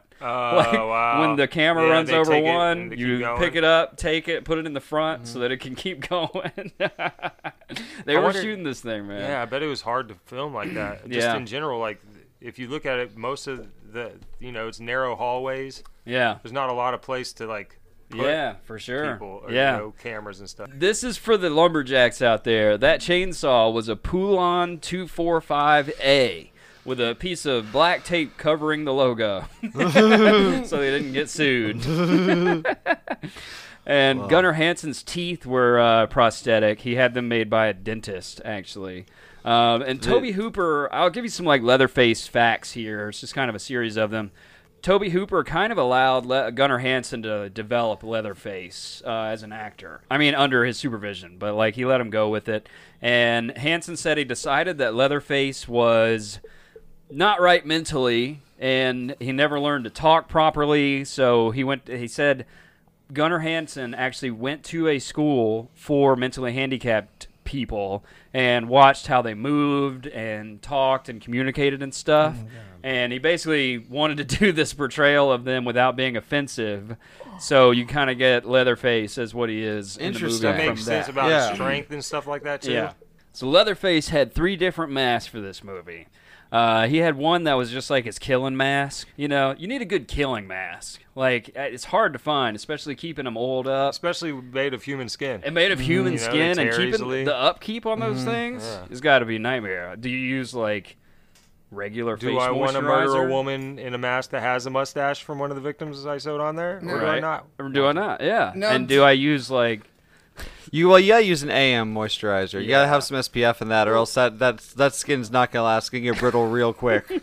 Now, put did oil on it. props get uh, cadavers donated to make these masks out of real skin? Because probably that probably would be because on if- theme with everything else in this fucking movie so far. Nick we were talking in the last episode. We did a, a whole episode on cursed films, and in Poltergeist, there's that whole thing where the bodies, bodies are real in the and pool. stuff, yeah. They talk to the dude who did the special effects, and you think he's about to be like, "That's bullshit. Those aren't real." But instead, he's like, "Yeah, we've been doing that forever. Like Yeah, we've been no, using bodies I mean, forever." since the beginning of fucking film. Yeah, have, yeah. that's- what he Hey, was talking you know, about. I saw- you know recently what's a cheaper Creepshow than episode a, about uh, you know what's cheaper than building a fake uh, bones or fake body? Just going and digging up a real one. right, like Ed Gein. Ed Gein was just a producer. Listen, He was just a ahead man of his before time. his time, is I'm what it telling was, you, yeah. if you give somebody a camera, the most decrepit, wretched acts of humanity can be classified as art. All you gotta do There is just go. film it. Yep. What are you trying to confess to us, Dev? the FBI might be listening. I'm just He's been out in Florida foreshadowing for a for, later man. in my career. Find out Florida man murders his whole cast and crew. oh, I'm just so gonna let invent. I'm gonna create a bunch of zombies on bath salts and only murder the zombies that I create. It'll be fine. Leatherface also had two other masks. He had his old lady mask that he would wear, and he would do the old lady mask had a different thing. Like the old lady mask would cook and mm. clean, and you know when It's he like had that Mrs. mask on, Doubtfire mask. He was the Yeah, bitch. Mrs. He was, Doubtfire. Oh my God, Mrs. Doubtfire! I would love Leatherface to be like, "Hello." Oh my god, that's got the- that is the I don't- fucking Robin Williams role that the world needed. He's got the shaving Yeah. cream melting into the pot of human. It'd have been the most disturbing one of them Yeah. all, too. Dude, the, that movie is disturbing, by the way. Mrs. Doubtfire? Mrs. Doubtfire, it is about a man. It, it begins with Robin Williams just being like, oh, hey, I quit my voiceover job this morning. And his wife's like, what do you mean? And he's just throwing a big party with all the neighborhood kids. He's like, yeah, fuck it. I don't need work. And then he just goes nuts. It really And then, makes like- sense of the him wearing the the woman face and then doing like womanly things because in the uh, the third Texas Chainsaw Massacre and Texas Chainsaw Massacre Generations, Yeah. he wore it the entire time One I- and he was more flamboyant Yeah. in that as well. Yeah, he had one called Pretty Woman Mask, and I think that's what that may be the one I'm talking about. But yeah, so that like was one he'd wear to dinner. and he like Yeah. portrays whatever the the mask is kind of thing. That's cool. I didn't I didn't put those together until Yeah, you just me said neither. something. Yeah. and it was one of Gunnar Hansen's ideas for his own character as well. He said, uh, Is he, Tobe just struggling with his own sexuality during the making of writing yeah, of this? absolutely. He was struggling with all that, and he couldn't. He, you know, the way he grew up, he couldn't communicate with people, so that was the way he would communicate who he was that day. I you wonder if he killed like gendered based on the mask too. So like if he was Yeah. a he wore the man mask to kill women, he wore a woman mask to kill men. Oh, like I wonder if that that is ever portrayed in the film. Like you know what I mean? Yeah, yeah, yeah, yeah. Interesting.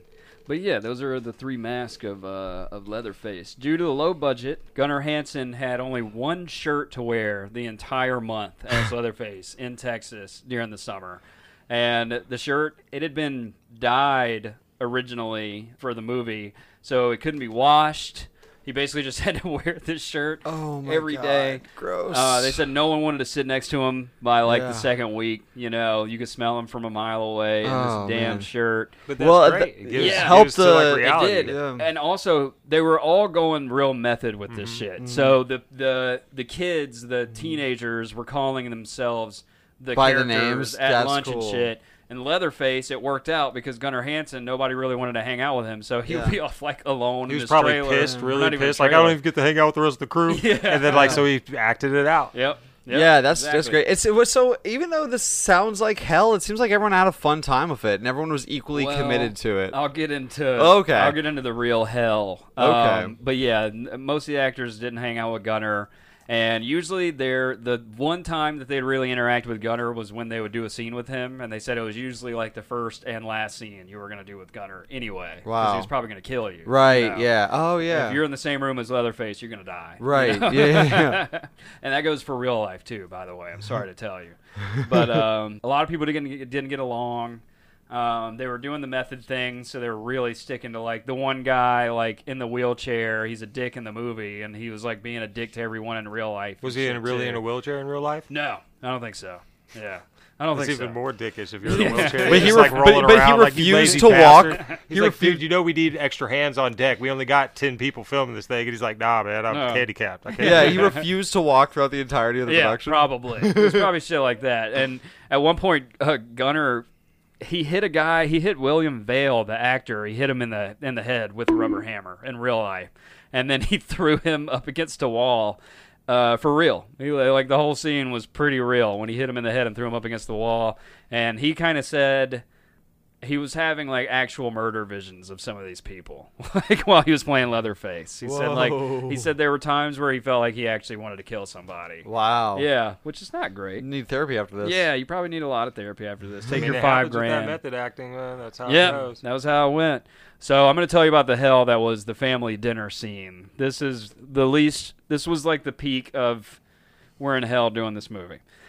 so there's a grandpa in the movie, the grandpa who you know he's the patriarch of the family, and that's actually a like a 20 something actor in a shit ton of old man makeup, and apparently it was so brutal putting on his makeup in the heat out there in Texas in the RV basically that they decided we're gonna do this one time.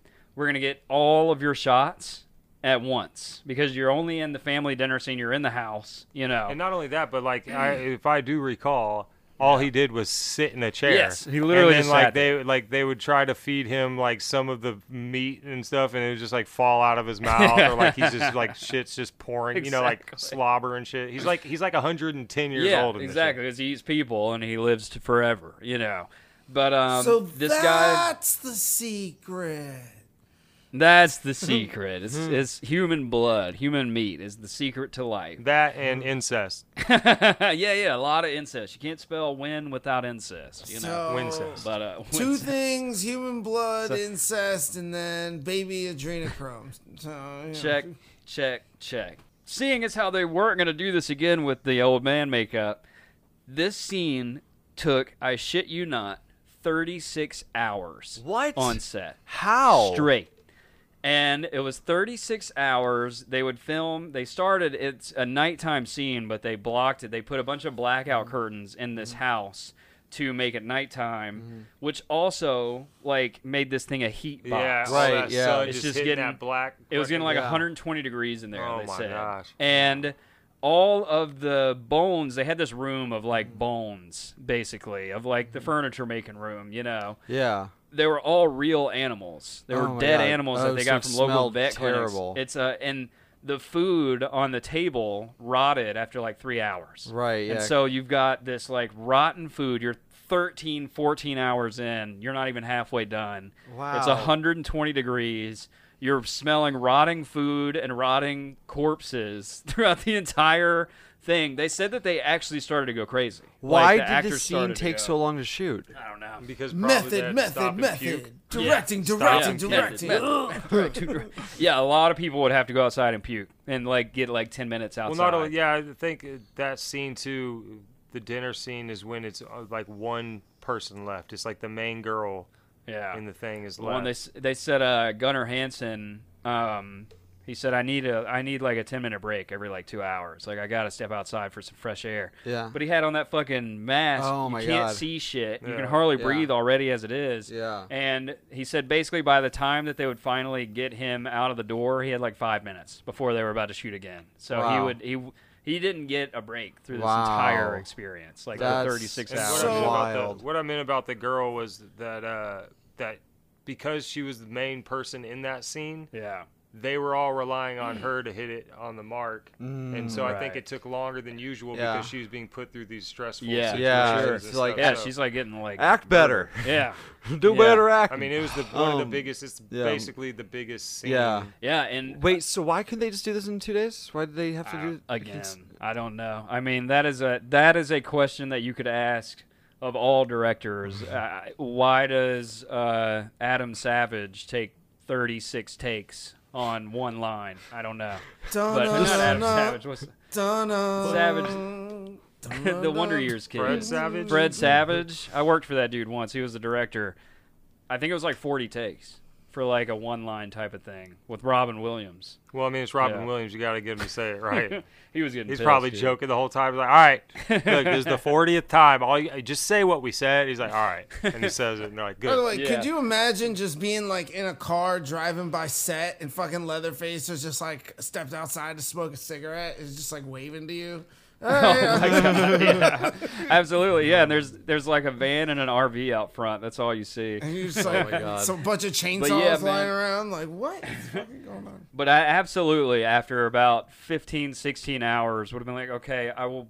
We can re-put the makeup back. We can put Yeah. the makeup back on tomorrow. Like yeah, I'll do it. I'll for- do it. for real. the old man makeup isn't that bad. We'll just Yeah. do this tomorrow, for God's sakes. No, they're like, But, um, we don't have any more makeup. We used it all. That's probably it. Yeah. We're just gonna put real animal bones on you tomorrow. pig blood yeah, and pig stuff. blood and shit. Oh my god. Oh man. Um Oh yeah, so they they had all these real animals from the vet clinic and they said, yeah, like like I said, people really started to feel hysterical like after 24 hours of this shit. You know, like you're putting people through fucking Abu Ghraib at this point. You know, this is oh torture. people are going nuts. People are some of the actors are and they're probably, you know, took their nightly acid while they're on set. some of the actors think this shit is like real. Like Tobe Hooper has actually brought us out here to murder us on camera type of shit. He's just like waiting it out right now. a lot of shit started going around set. Like Man. people there was like this overall feeling of hell was on set for sure. People thought they were in a very bad situation. And they said uh Tobe Hooper asked uh, one of the props guys, "What are we gonna do with these animal carcasses once this thing is done?" Prop guy took them, took them all out back, fucking burned them, set them on fire, like set fire to like a bunch of shit. like he's just like burning shit, going insane at this point. I mean, as soon Whoa. as they You said cut, this dude burned everything. You know, oh my you know what? You know what? That guy is the fucking savior of this production. They should have had him on Poltergeist and Exorcist. To where as soon as they were done using shit, they just light that shit on fire, burn it, and get rid of it.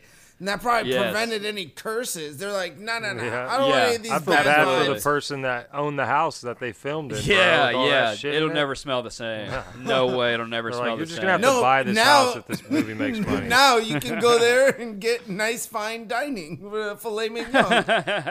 It still smells like dead Yeah. meat. Enjoy the going so natural crazy. aromas of rotting human flesh. Gunnar Hansen said there was a scene where um, he slices. They cut Sally's finger in the movie. There's like a scene where they like cut her finger, and they're feeding her blood to Grandpa. It's just like fucked up shit. Well, the blood mechanism, this it was like a little tube of fake blood that was coming out of her sleeve or whatever, kept getting clogged, and finally, after like however many takes where it just kept getting clogged in a row, Gunnar Hansen fucking cut her finger for real, just like sliced the finger. and they cut the shot. That shot is that's- her real blood. That's the take they used. Yep, that is the take they used. Yeah. And he says at this point we were insane. That was what he said about This that. movie would have been very easy to make if they would have just killed everybody. yeah, just actually Well, kill him. see, if if like if you get hurt accidentally for a take, that better be the take you use. Dude, like for I would real. be I'm pissed. no, not telling if you. accidentally. The guy cut her on purpose. Oh, These, yeah, to get the fucking, shot. There Oh needs God. to be a wage increase. If you get injured, whether on accident or on purpose, and they use that fucking take, that you should get a bonus. Like you know, Oh, triple sure. your fucking rate for that day or whatever it is. Yeah, and she wasn't the only.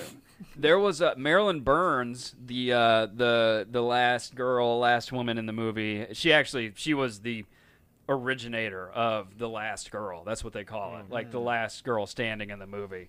Um, she she has she's wearing that shirt of stained in all the blood and her face and everything.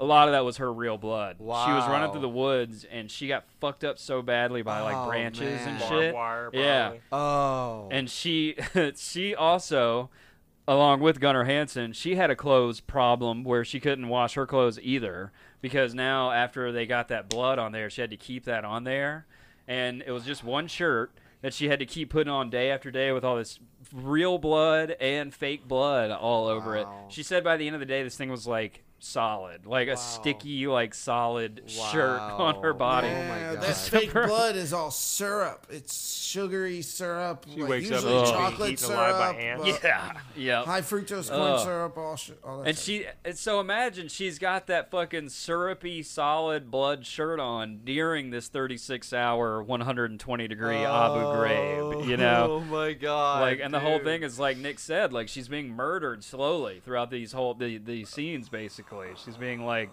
hit in the head with hammers and cut open, and Yeah, man. So it was stressful. Uh, just the elements yeah, mixed with the script. yeah. They had a be- lot of had to be a nightmare in itself. It was a lot of accidents. It was an accident-prone set. Gunnar Hansen, like I said, he couldn't see anything. He's wearing three-inch heels in his boots to make him six four. He was six one. He made himself six four, and basically he hit himself in the head so many times. Once he knocked himself unconscious. He walked into a door and hit his head and knocked unconscious. Oh man. that must be a confusing wake They're like, up. I guess we're Yeah. gonna uh, take a ten.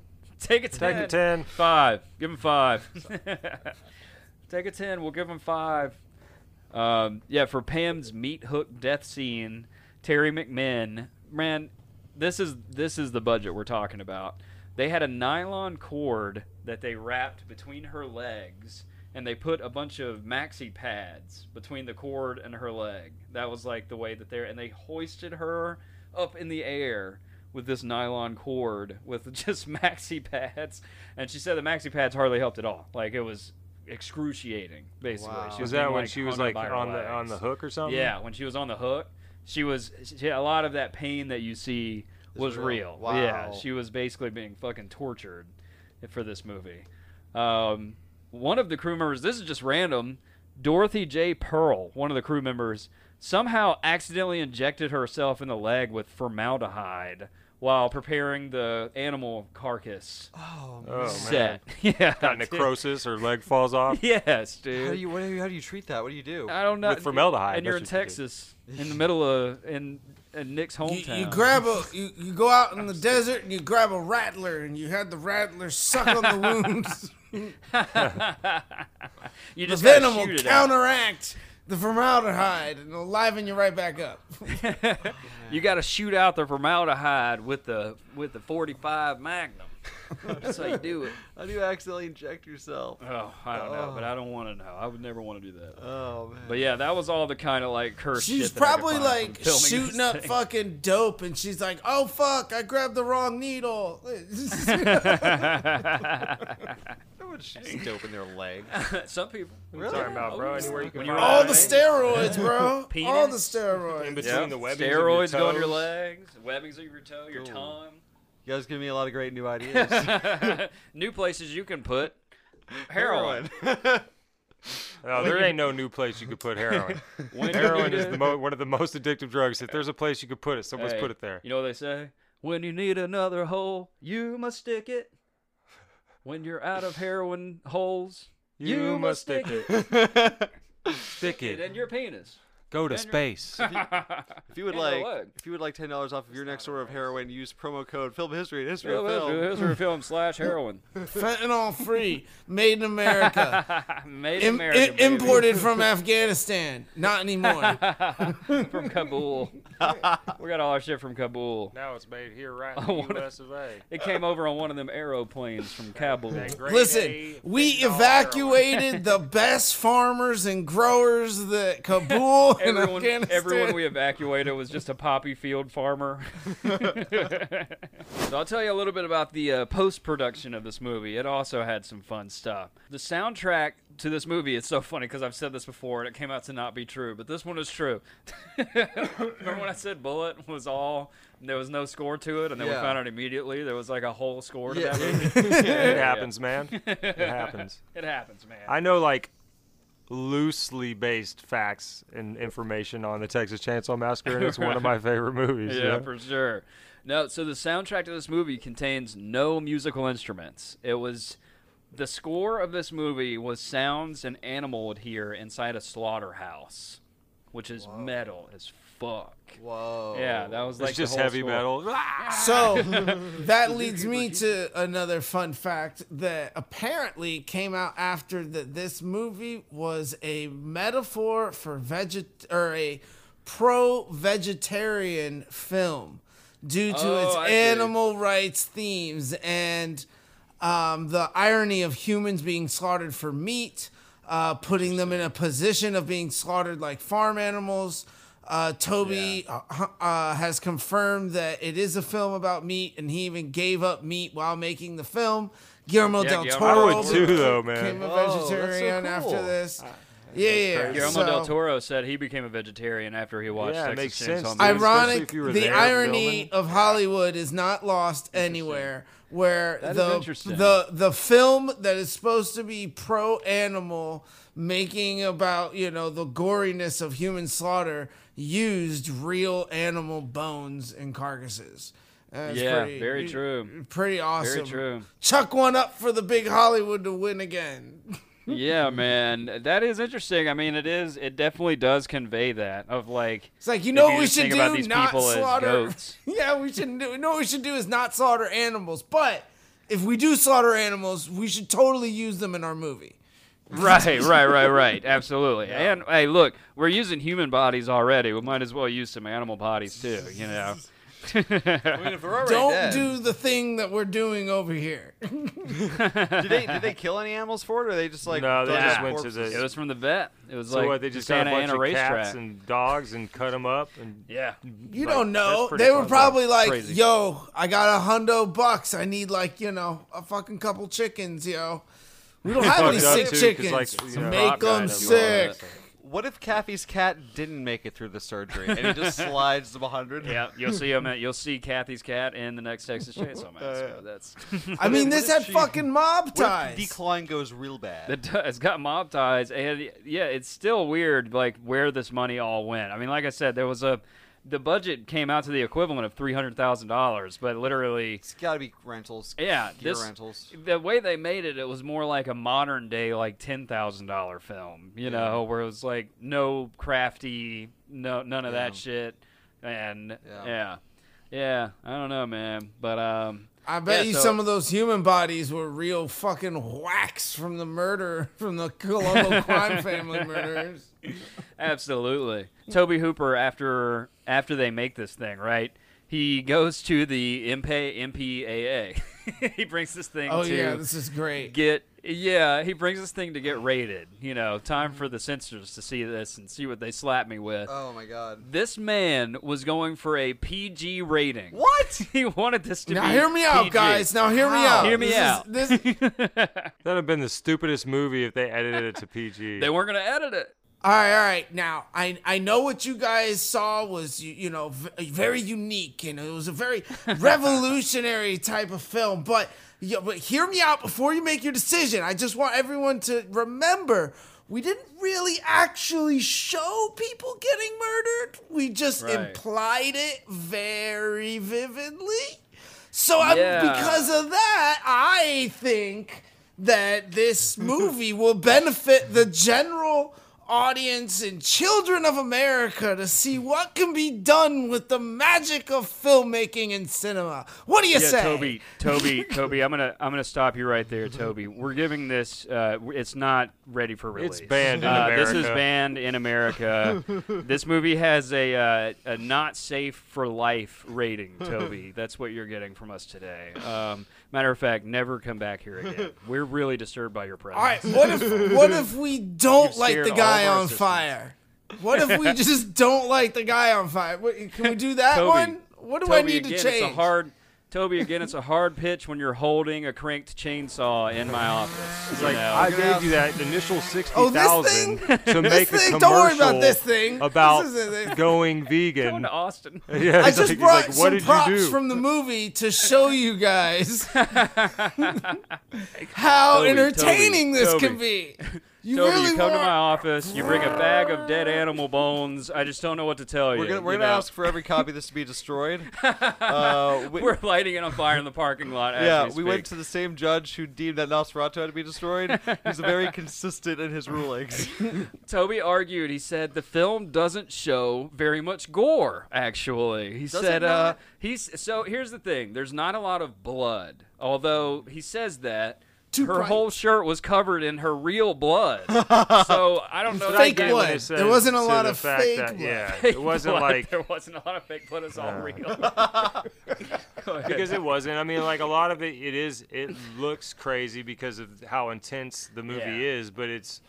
They don't. I mean, besides like the rubber hammer to the head when you see the guy get knocked down, or like the girl getting on the hook, but you don't see the hook directly go into her back. You kind of see her from the front, I believe. yeah. So you know, when like he hooked on it. shot Yeah. this, he don't see a lot shot this gore. like that, planning this shit out with the intention of getting a PG rating to try to get Yeah. it on a wide release and be in more theaters. Like so that's how Hooper- fucking deep down the acid rabbit hole good old Tobe was. he was, man. He said, I don't mean to be contrary, but I know how much blood was made. And I think, again, they were like, Tobe, it's not about the blood, bud. Like, it's about the woman getting hung up on the meat Like, hook. No, it's about going vegan. It's like you guys aren't understanding this. Tobe, the incest alone in this movie makes this an R rating for us, dog. You know, I'm sorry. It's like Listen, you showed a titty in a titty in, few the first years, two you're gonna minutes. give an. Oscar. In a couple years, you're gonna give an Oscar to some guy beating on some meat in a frozen locker, and now I can't just have that frozen piece of meat be a human piece of meat. Like, Yeah, on. man. Why does Rocky have to beat a cow after it's already dead, man? Come on. Yeah. Yeah, can you give the cow a chance? Like, yeah, can he fight back? Jesus. He can't even fight back. He's dead with no skin. Come on, man. But so the movie premieres a year after filming had been completed with this big R rating. They actually did want this to be like a uh, like X rating type of thing. They they wanted Really? this to be like you can only see this in very select places. You can only see this in the One of the theaters naughty Pee Wee Herman theaters. guys, And it uh, was though, yeah. wasn't it? I mean, I'm pretty sure it was banned in a lot of places. It was. It was banned in Finland, Germany, Australia, New Zealand. It was even banned in the UK for a while. The UK went back and forth with it, but initially they banned it. They That's- brought they brought the movie to the UK in like the 80s, and then they banned it again.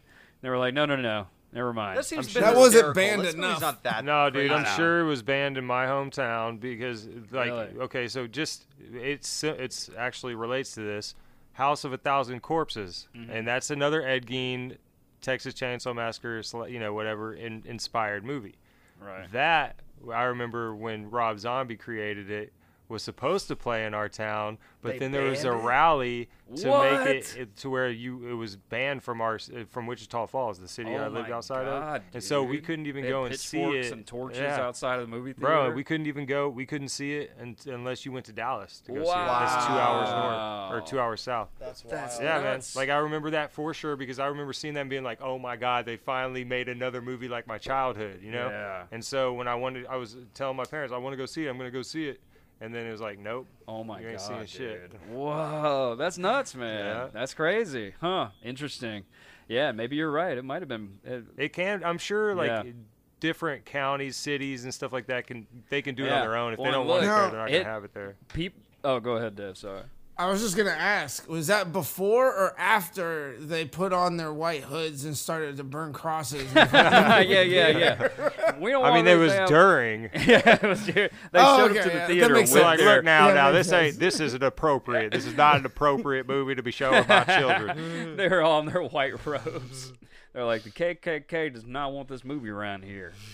But uh, when this thing came out, people were like, they said people were like fleeing, screaming from this movie. You remember how I said The Omen had the same Yeah. effect? People are fainting in front of the That's movie theater. ridiculous. It's nuts, Fucking man. overdramatic people. People Yeah. were fainting in front of the movie theater. Like people were screaming and running, and I see an old lady like It's ah, walking out. Her husband's all holding. Probably a holding her. lot like- of fun though. I would have loved to have been in one of those old theaters where people are like literally screaming. It would be dope, know? but it would fuck up the movie, bro. Yeah, I'd be like, for shut the fuck up.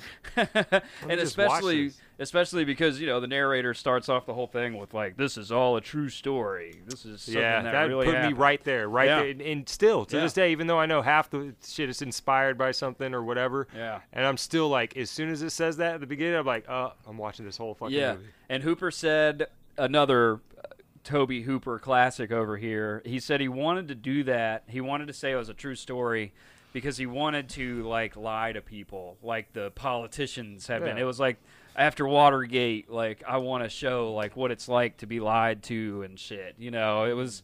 It was all this big thing, or he came up with all that shit after he made this movie. I mean, you it know? worked, bro. It it works. worked. Like I said, when I It was a kid, I remember kids saying, "Yeah, that happened. My uncle knew Yeah. a guy that knew a guy." And it's like, no, Yep. bro. That People would didn't- tell him that they knew the real guy. Yeah. People would come up to Tobe Hooper and be like, "Oh, I knew the guy that you based Texas Chainsaw Massacre off of," and he'd be like, "Who? Who?" It's like his name's Dan Dan Kratowski. that motherfucker lives in my hometown. in my two houses down. I seen him kill a cat once. Matter of fact, I am Dan, and I'm here to kill you, Tobe Hooper. Well, I mean, you know, uh, it's it, uh, it's based ish off that guy from. Yeah, you for know, sure. It's yeah. based ish. and, you know. and also, yeah, that serial out. killer in Houston, and Yeah. it is based on uh, a lot of. I mean, it, a lot of serial killers were this way. Fucking Yeah. John Wayne Gacy wore a clown suit and murdered teenagers and put them under his floorboard. It's like a horror movie. Yeah. Like you would have written that in the '70s as a horror writer. You know, like yeah, for Yeah. sure. Yeah, but you can't. Not after So- it. There's no clown. There's no clown movie that'll ever add up. It's like it is the only one, and everything else is just stupid and like not yeah, it. yeah. You know So what I mean? Nick, with this movie being banned in in your hometown and stuff, how, was every fucking kid Leatherface for Halloween, or just oh, some Oh, of yeah. them? Like, Well, how was thing is, is Halloween that in the lore? '74? I wasn't alive, so I don't know if they actually banned No. the Texas Chainsaw Massacre. Right. Well, very the one true, that but I, like, that- the one that was banned that I re- strictly recall because I really wanted to go see it was the House of a Thousand Corpses. Yeah. And uh, Uh, okay. but I think it's really just based on if what the what the trailers at the time look like, right? Because parents aren't looking up like the sy- synopsis or whatever for a movie. They're literally looking at the preview that comes on the TV. So if the preview looks fucked up enough, Yeah. they ain't they're not having it in their town. Yeah. For Wow. Sure. What? Yeah. Yeah, That's they can just vote to have it out, Yeah. bro. They'll What? just go talk to council, and if enough parents agree on it, then they're just gonna be like, okay, well then they can't We come here. showing wow, that's Fifty ridic- Shades of Grey got that a lot. That's of ridiculous. Yeah, Fifty Well, I Shades of Grey was Rob banned in a lot Zombies was. NC-17 though. I think House of a Thousand Corpses at first was an NC-17 rating, and, know- that's why they're like, I think maybe they banned all NC-17 Yeah. rated movies. And it's in interesting you say that because I mean, you know, that movie is highly influenced by Texas Chainsaw Massacre. That's what I'm saying. I you mean, know, it's it's yeah. the, It's the- the basically a love letter to the crazy Yeah. cannibalistic kind of family. yeah, for sure. style And then he had uh, we were talking about Devil's Rejects. Devil's Rejects, where the guy wears the face Yeah, over on like- his over- face. yeah. yeah, yeah. Over That's- husband. are you guys so talking about. Face Off? Face off. There would be no face off without movie. Texas. Wait, oh my god, that would be so wild. So you so you're telling me they can it, like a privately owned movie theater can be forbidden from showing something? No, they can. They well, can- The thing is, is that the pull it. council, The the, theater city will pull it. The city will say, no, you can't play this in our city. That's ridiculous. Yeah. I mean, to think about it, they're all franchise theaters. Write your so senator, AMC man. and shit Write like that. your senator. you know, like AMC was the no, theater at I- this makes me actually upset because this is the whole private businesses should be able to do what they want crowd. Yeah. Who's like my my fake COVID cure being taken down from Instagram is censorship, but you're not gonna let Texas Chainsaw Massacre play in your fucking town. I'm You're gonna tell a private business owner when he can Listen, and can't play it It's not a private screen? business Drake. owner, bro. It was a Drake, franchise. you're It's trying like to AMC reason. theaters. That's a private business. people AMC that is a cannot be huge, reasoned with. But it's private. Okay, oh, but- okay. Well, regardless of what it Yeah. is, what I'm saying is, is that if, like a mom if they're making money in a small city Mm. like mine, and the city s- strictly doesn't want it, and they'll, they'll can make it worse for them than just. What about what if it's like it's better press. a mom and pop owned theater, like the, the city council? what'd you say, Dev? I said it's fucking amazing press. You know how many more ticket sales they're gonna Yeah. see? Like Yeah, if it's like, oh, this was I banned mean, that in Rob a small Zombie movie town. kind of popped off when Also, you know, you guys got to think this is fucking Texas, and Texans are just a little bit different than every other human being on the planet. I mean, they got right now, you got like abortion laws to go rat people out for fucking, you know, doing a medical thing and all that. They're, they're fucking crazy, man. I love Texas, but goddamn, you know, y'all. yeah, and you know, if a whole country can ban a movie, I mean, I guess that's probably the argument. Is like they probably said, look, like this movie's not playing. They banned it in Finland. They banned it in Germany. well- they banned it in the fucking UK. yeah. Yeah, I'm on. I'm on for. I'm on board with Drake. I mean, I think local governments should be able to do what they want to do with their Oh, for communities, but like, you, I think also it, it should be up to the business. Yeah, the but yeah, like if it's if it's a, a mom and pop owned movie theater, you're like gonna tell me what I can and can't play on my projector screens and charge you a You nickel can just like see? not like, go see what? it. Yeah. you yeah, just don't come to see it. Yeah, maybe it's Uh, like but Nick said. Maybe it's up to the theater. uh, The theater I mean, we're gonna theaters- pull it 'cause we look, don't this is what it is, bro. They could literally, like, if a town can boycott one movie out of your Right. theater, and you say no, fuck you, your kids can come see this, they will never go to that theater, and then. AMC gets run out, and they'll just put another theater in. Yeah. So like, it's one of those things that they they probably have a strict city law where it's like we do not want NC-17 movies at our theaters. Right. It's, and it's that's what it is. yeah, it it's all decency stuff because like in Florida there was a decency law when Elvis performed and when the Rolling Stones performed they got like fucking Right. arrested and thrown in jail for being very like too rambunctious and shit. So I mean it- like I Yeah. think the freedom of speech is like you can say whatever, but you don't need to like show in what they consider Hey. graphic and like porn. Like you know, you can have porn, but you can't show porn at, you know, In a movie outside. theater, yes, you can. No, no, no. yes, No, you in can. in a Remember- This porn is the same though, time where like, they were arresting theaters. they were arresting Jim Morrison off stage when he'd go up there with the doors. up next, we got the doors. And then there's Pee Wee Herman getting caught beating his meat. Yeah, We talked exactly. about that last Yeah. yep. But uh, Texas Chainsaw Massacre.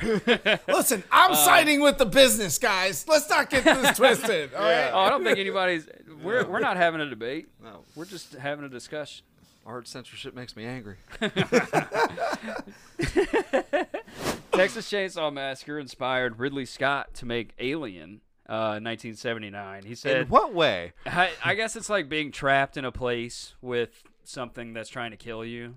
He called it the Texas Chainsaw Massacre in space. A lot of people did. Yeah. And that inspired Jason X. I bet Jason in one space. thing is it's the implication and the allure of the suspense and, and like not actually necessarily the graphicness of it itself. Right. Like an yeah. Alien, there it was all about oh my god, oh my god, like you're free, you're not actually seeing the alien and you know that much. one of the things that this movie did for Texas as well is this basically stopped the hitchhiking culture in Texas. Oh, You are not hitchhiking across Texas anymore. Nobody's picking you up. that's. I mean, Which is weird because most of the hi- hit, like the highway killings is in California, isn't it? Yeah, yeah, and they said the Tex according to the Texas State Troopers, their hitchhiking murder incidents went down 18% after this movie. wow. So that Cool. was yeah. Wait, so uh, okay, circling back to that guy from the beginning, what was his whole deal? Where, where I'm s- I'm struggling to figure out where he fit He was into part this of the family. He was like I guess he like left the house. He was somewhere between the gas station and the house. And Mm-hmm. I think I don't know what his what he was trying to do. I think he was trying to somehow get them to the house, but he's also insane. You know, I think that that's in most. I, I, there's a lot of movies like that, but Yeah. I think in, even in the Leatherface ones that they have, there's always like somebody that kind of guides them. yeah, yeah, to their exactly. doom. It's like one of those old How, tales. but how did the crazy Well, hitchhiker help them get to the house? I don't No, the crazy hitchhiker was just, I think, one of the family members. Yeah, he was I don't just think. I think it was just one of those things where he was probably going to get in and have them take him to the house and get it, but then they saw how weird he was and they, and kicked, him out. but they still wound up at the house. Yeah, mm. because Yeah. the next place that you could go was the gas station. Because like these kids, one of the whole things, I mean, it was also like a very Oedipal story. They are. They're all incest. They grew up in this house. They've never left this house or the Did you gas say station. Oedipal? Like Yeah. Oedipus? Yeah, man, it was. Yeah, man, it definitely was. They definitely wanted to fuck their mom. That was like one of the whole things, you know, and they probably did. And a bunch of them were probably born from that. Oh you my know? God. I It mean, was- Leatherface is Leatherface. He is incest. Like Leatherface is incest incarnate. Like that's what that man is. you Listen, know? the politically correct term is inbreed. inbred. I, Did you guys play uh, Resident Evil Seven? uh, yeah, a little bit. It's very now that it's very letter. It's very like that Oh, family for vibes. sure, I never for really sure. put that together before. Red Dead It's- Redemption yeah. has a good scene of you're going into that like house where the brother and sister clearly eat people. They Mm. like fuck each other and eat people. you know, like Texas Chainsaw Massacre. That's what I was saying earlier about man. how big this was. I mean, this started. I think Oh. the Hills Have well, Hills Have Eyes is an old, Yeah, for old sure. thing too. But Yeah. the new way that they made it with like, Right. so much gore, Very Texas Chainsaw Yeah, Massacre. for sure. Yeah. Uh, I wait. I don't know if I've ever seen the original The Hills Have Eyes. I think I've only seen the oh, one. it's so fucked up, dude. Wait. it's got that one guy in it. He's like on the main. He's the main like Hills Have Eyes guy. He plays like a weird guy in everything. Huh. I think I've only seen the 2006 version, Really? which is good. Oh, I think, if so I'm bad. remembering correctly. No, it was good. It was Yeah. it was too good. But uh, yeah, all these years later, almost everyone involved in this movie feels like scarred for life. Apparently, um, I know I mentioned earlier Ed Neal, the hitchhiker. He said this was worse than Nam.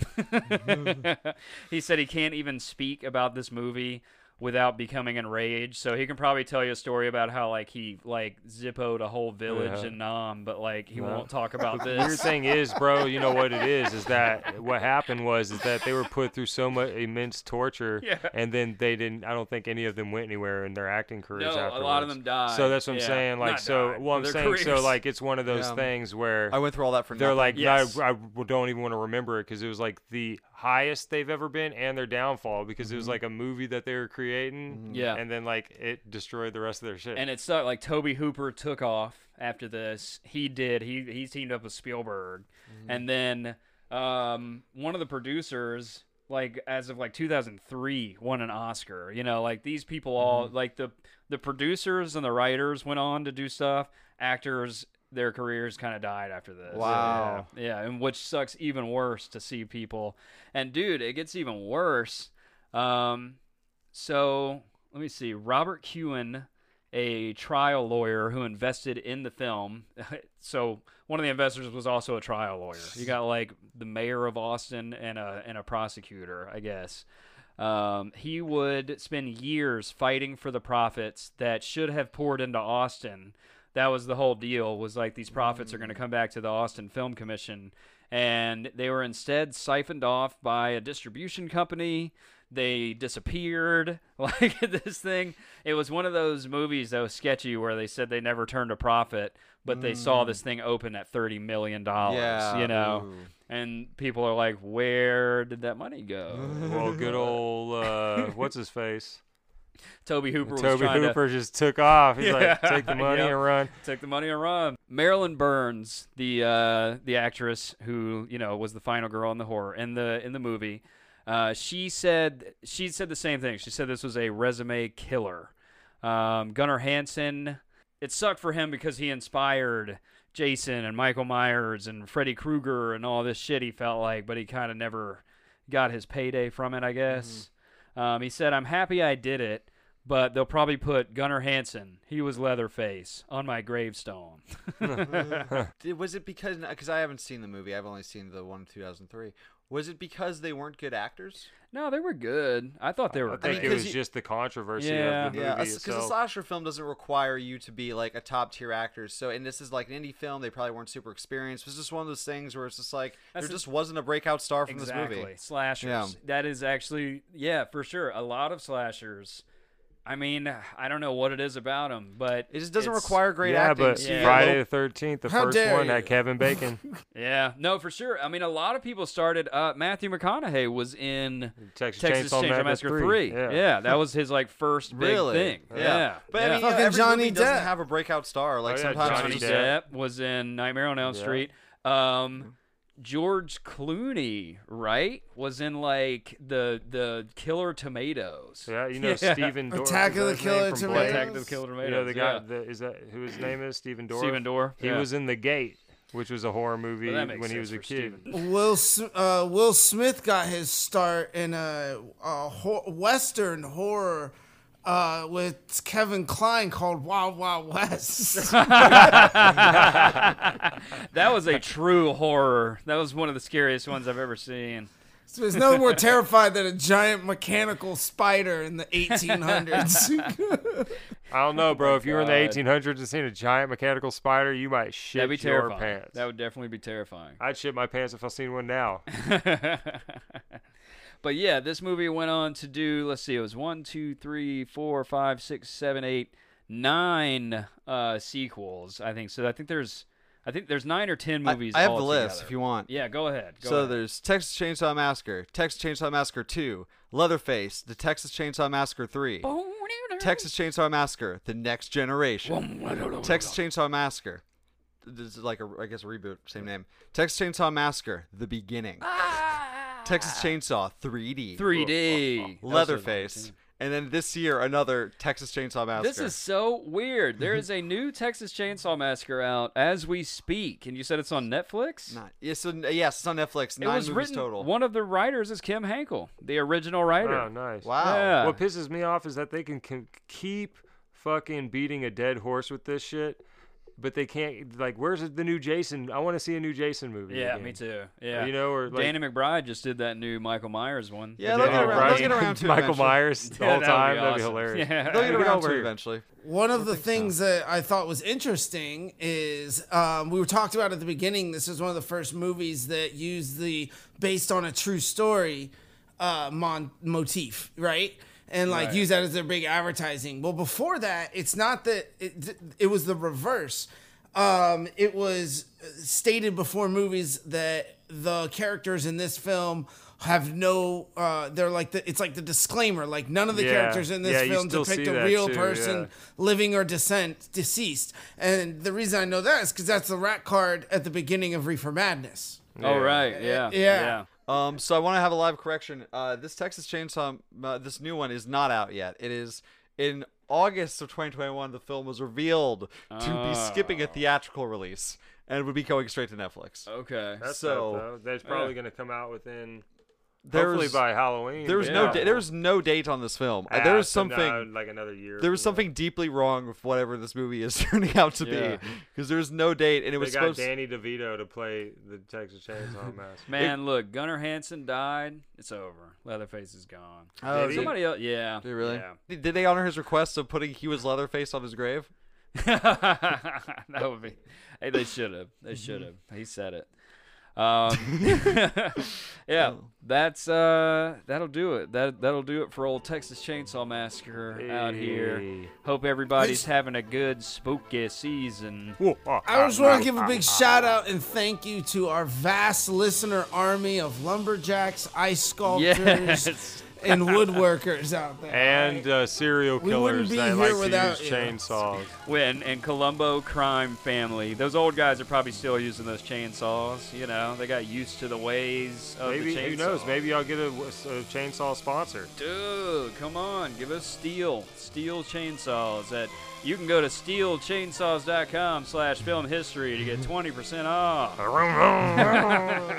All right, so uh, before we close out, I guess we'll uh, we'll do all pluggables. Yep. Um, you can find me at Drake Cummings on Instagram, at Drake underscore Cummings on Twitter, at Hollywood Drake on TikTok. You can check out my uh, clothing line at RagingTwenties.merch.com. Nick. Uh, you can my IG's at young the number one Z E K E. Um, you can check me out on YouTube, Young Zeke. Um, I mean, that's about it, really. Yeah, for sure. Go ahead, Dev. uh, Sailor underscore Dev on Insta and uh, Abracadabra Films everywhere else. Uh, we got fun stuff. Yeah, you can find me at Jimmy Deloy or James Wyatt Scott on all the socials. You can find film history out there, all that shit.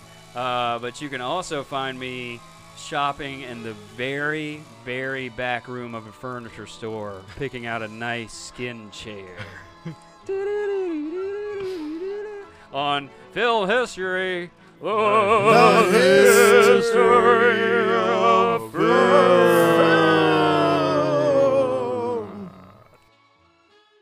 You know what I'm talking about.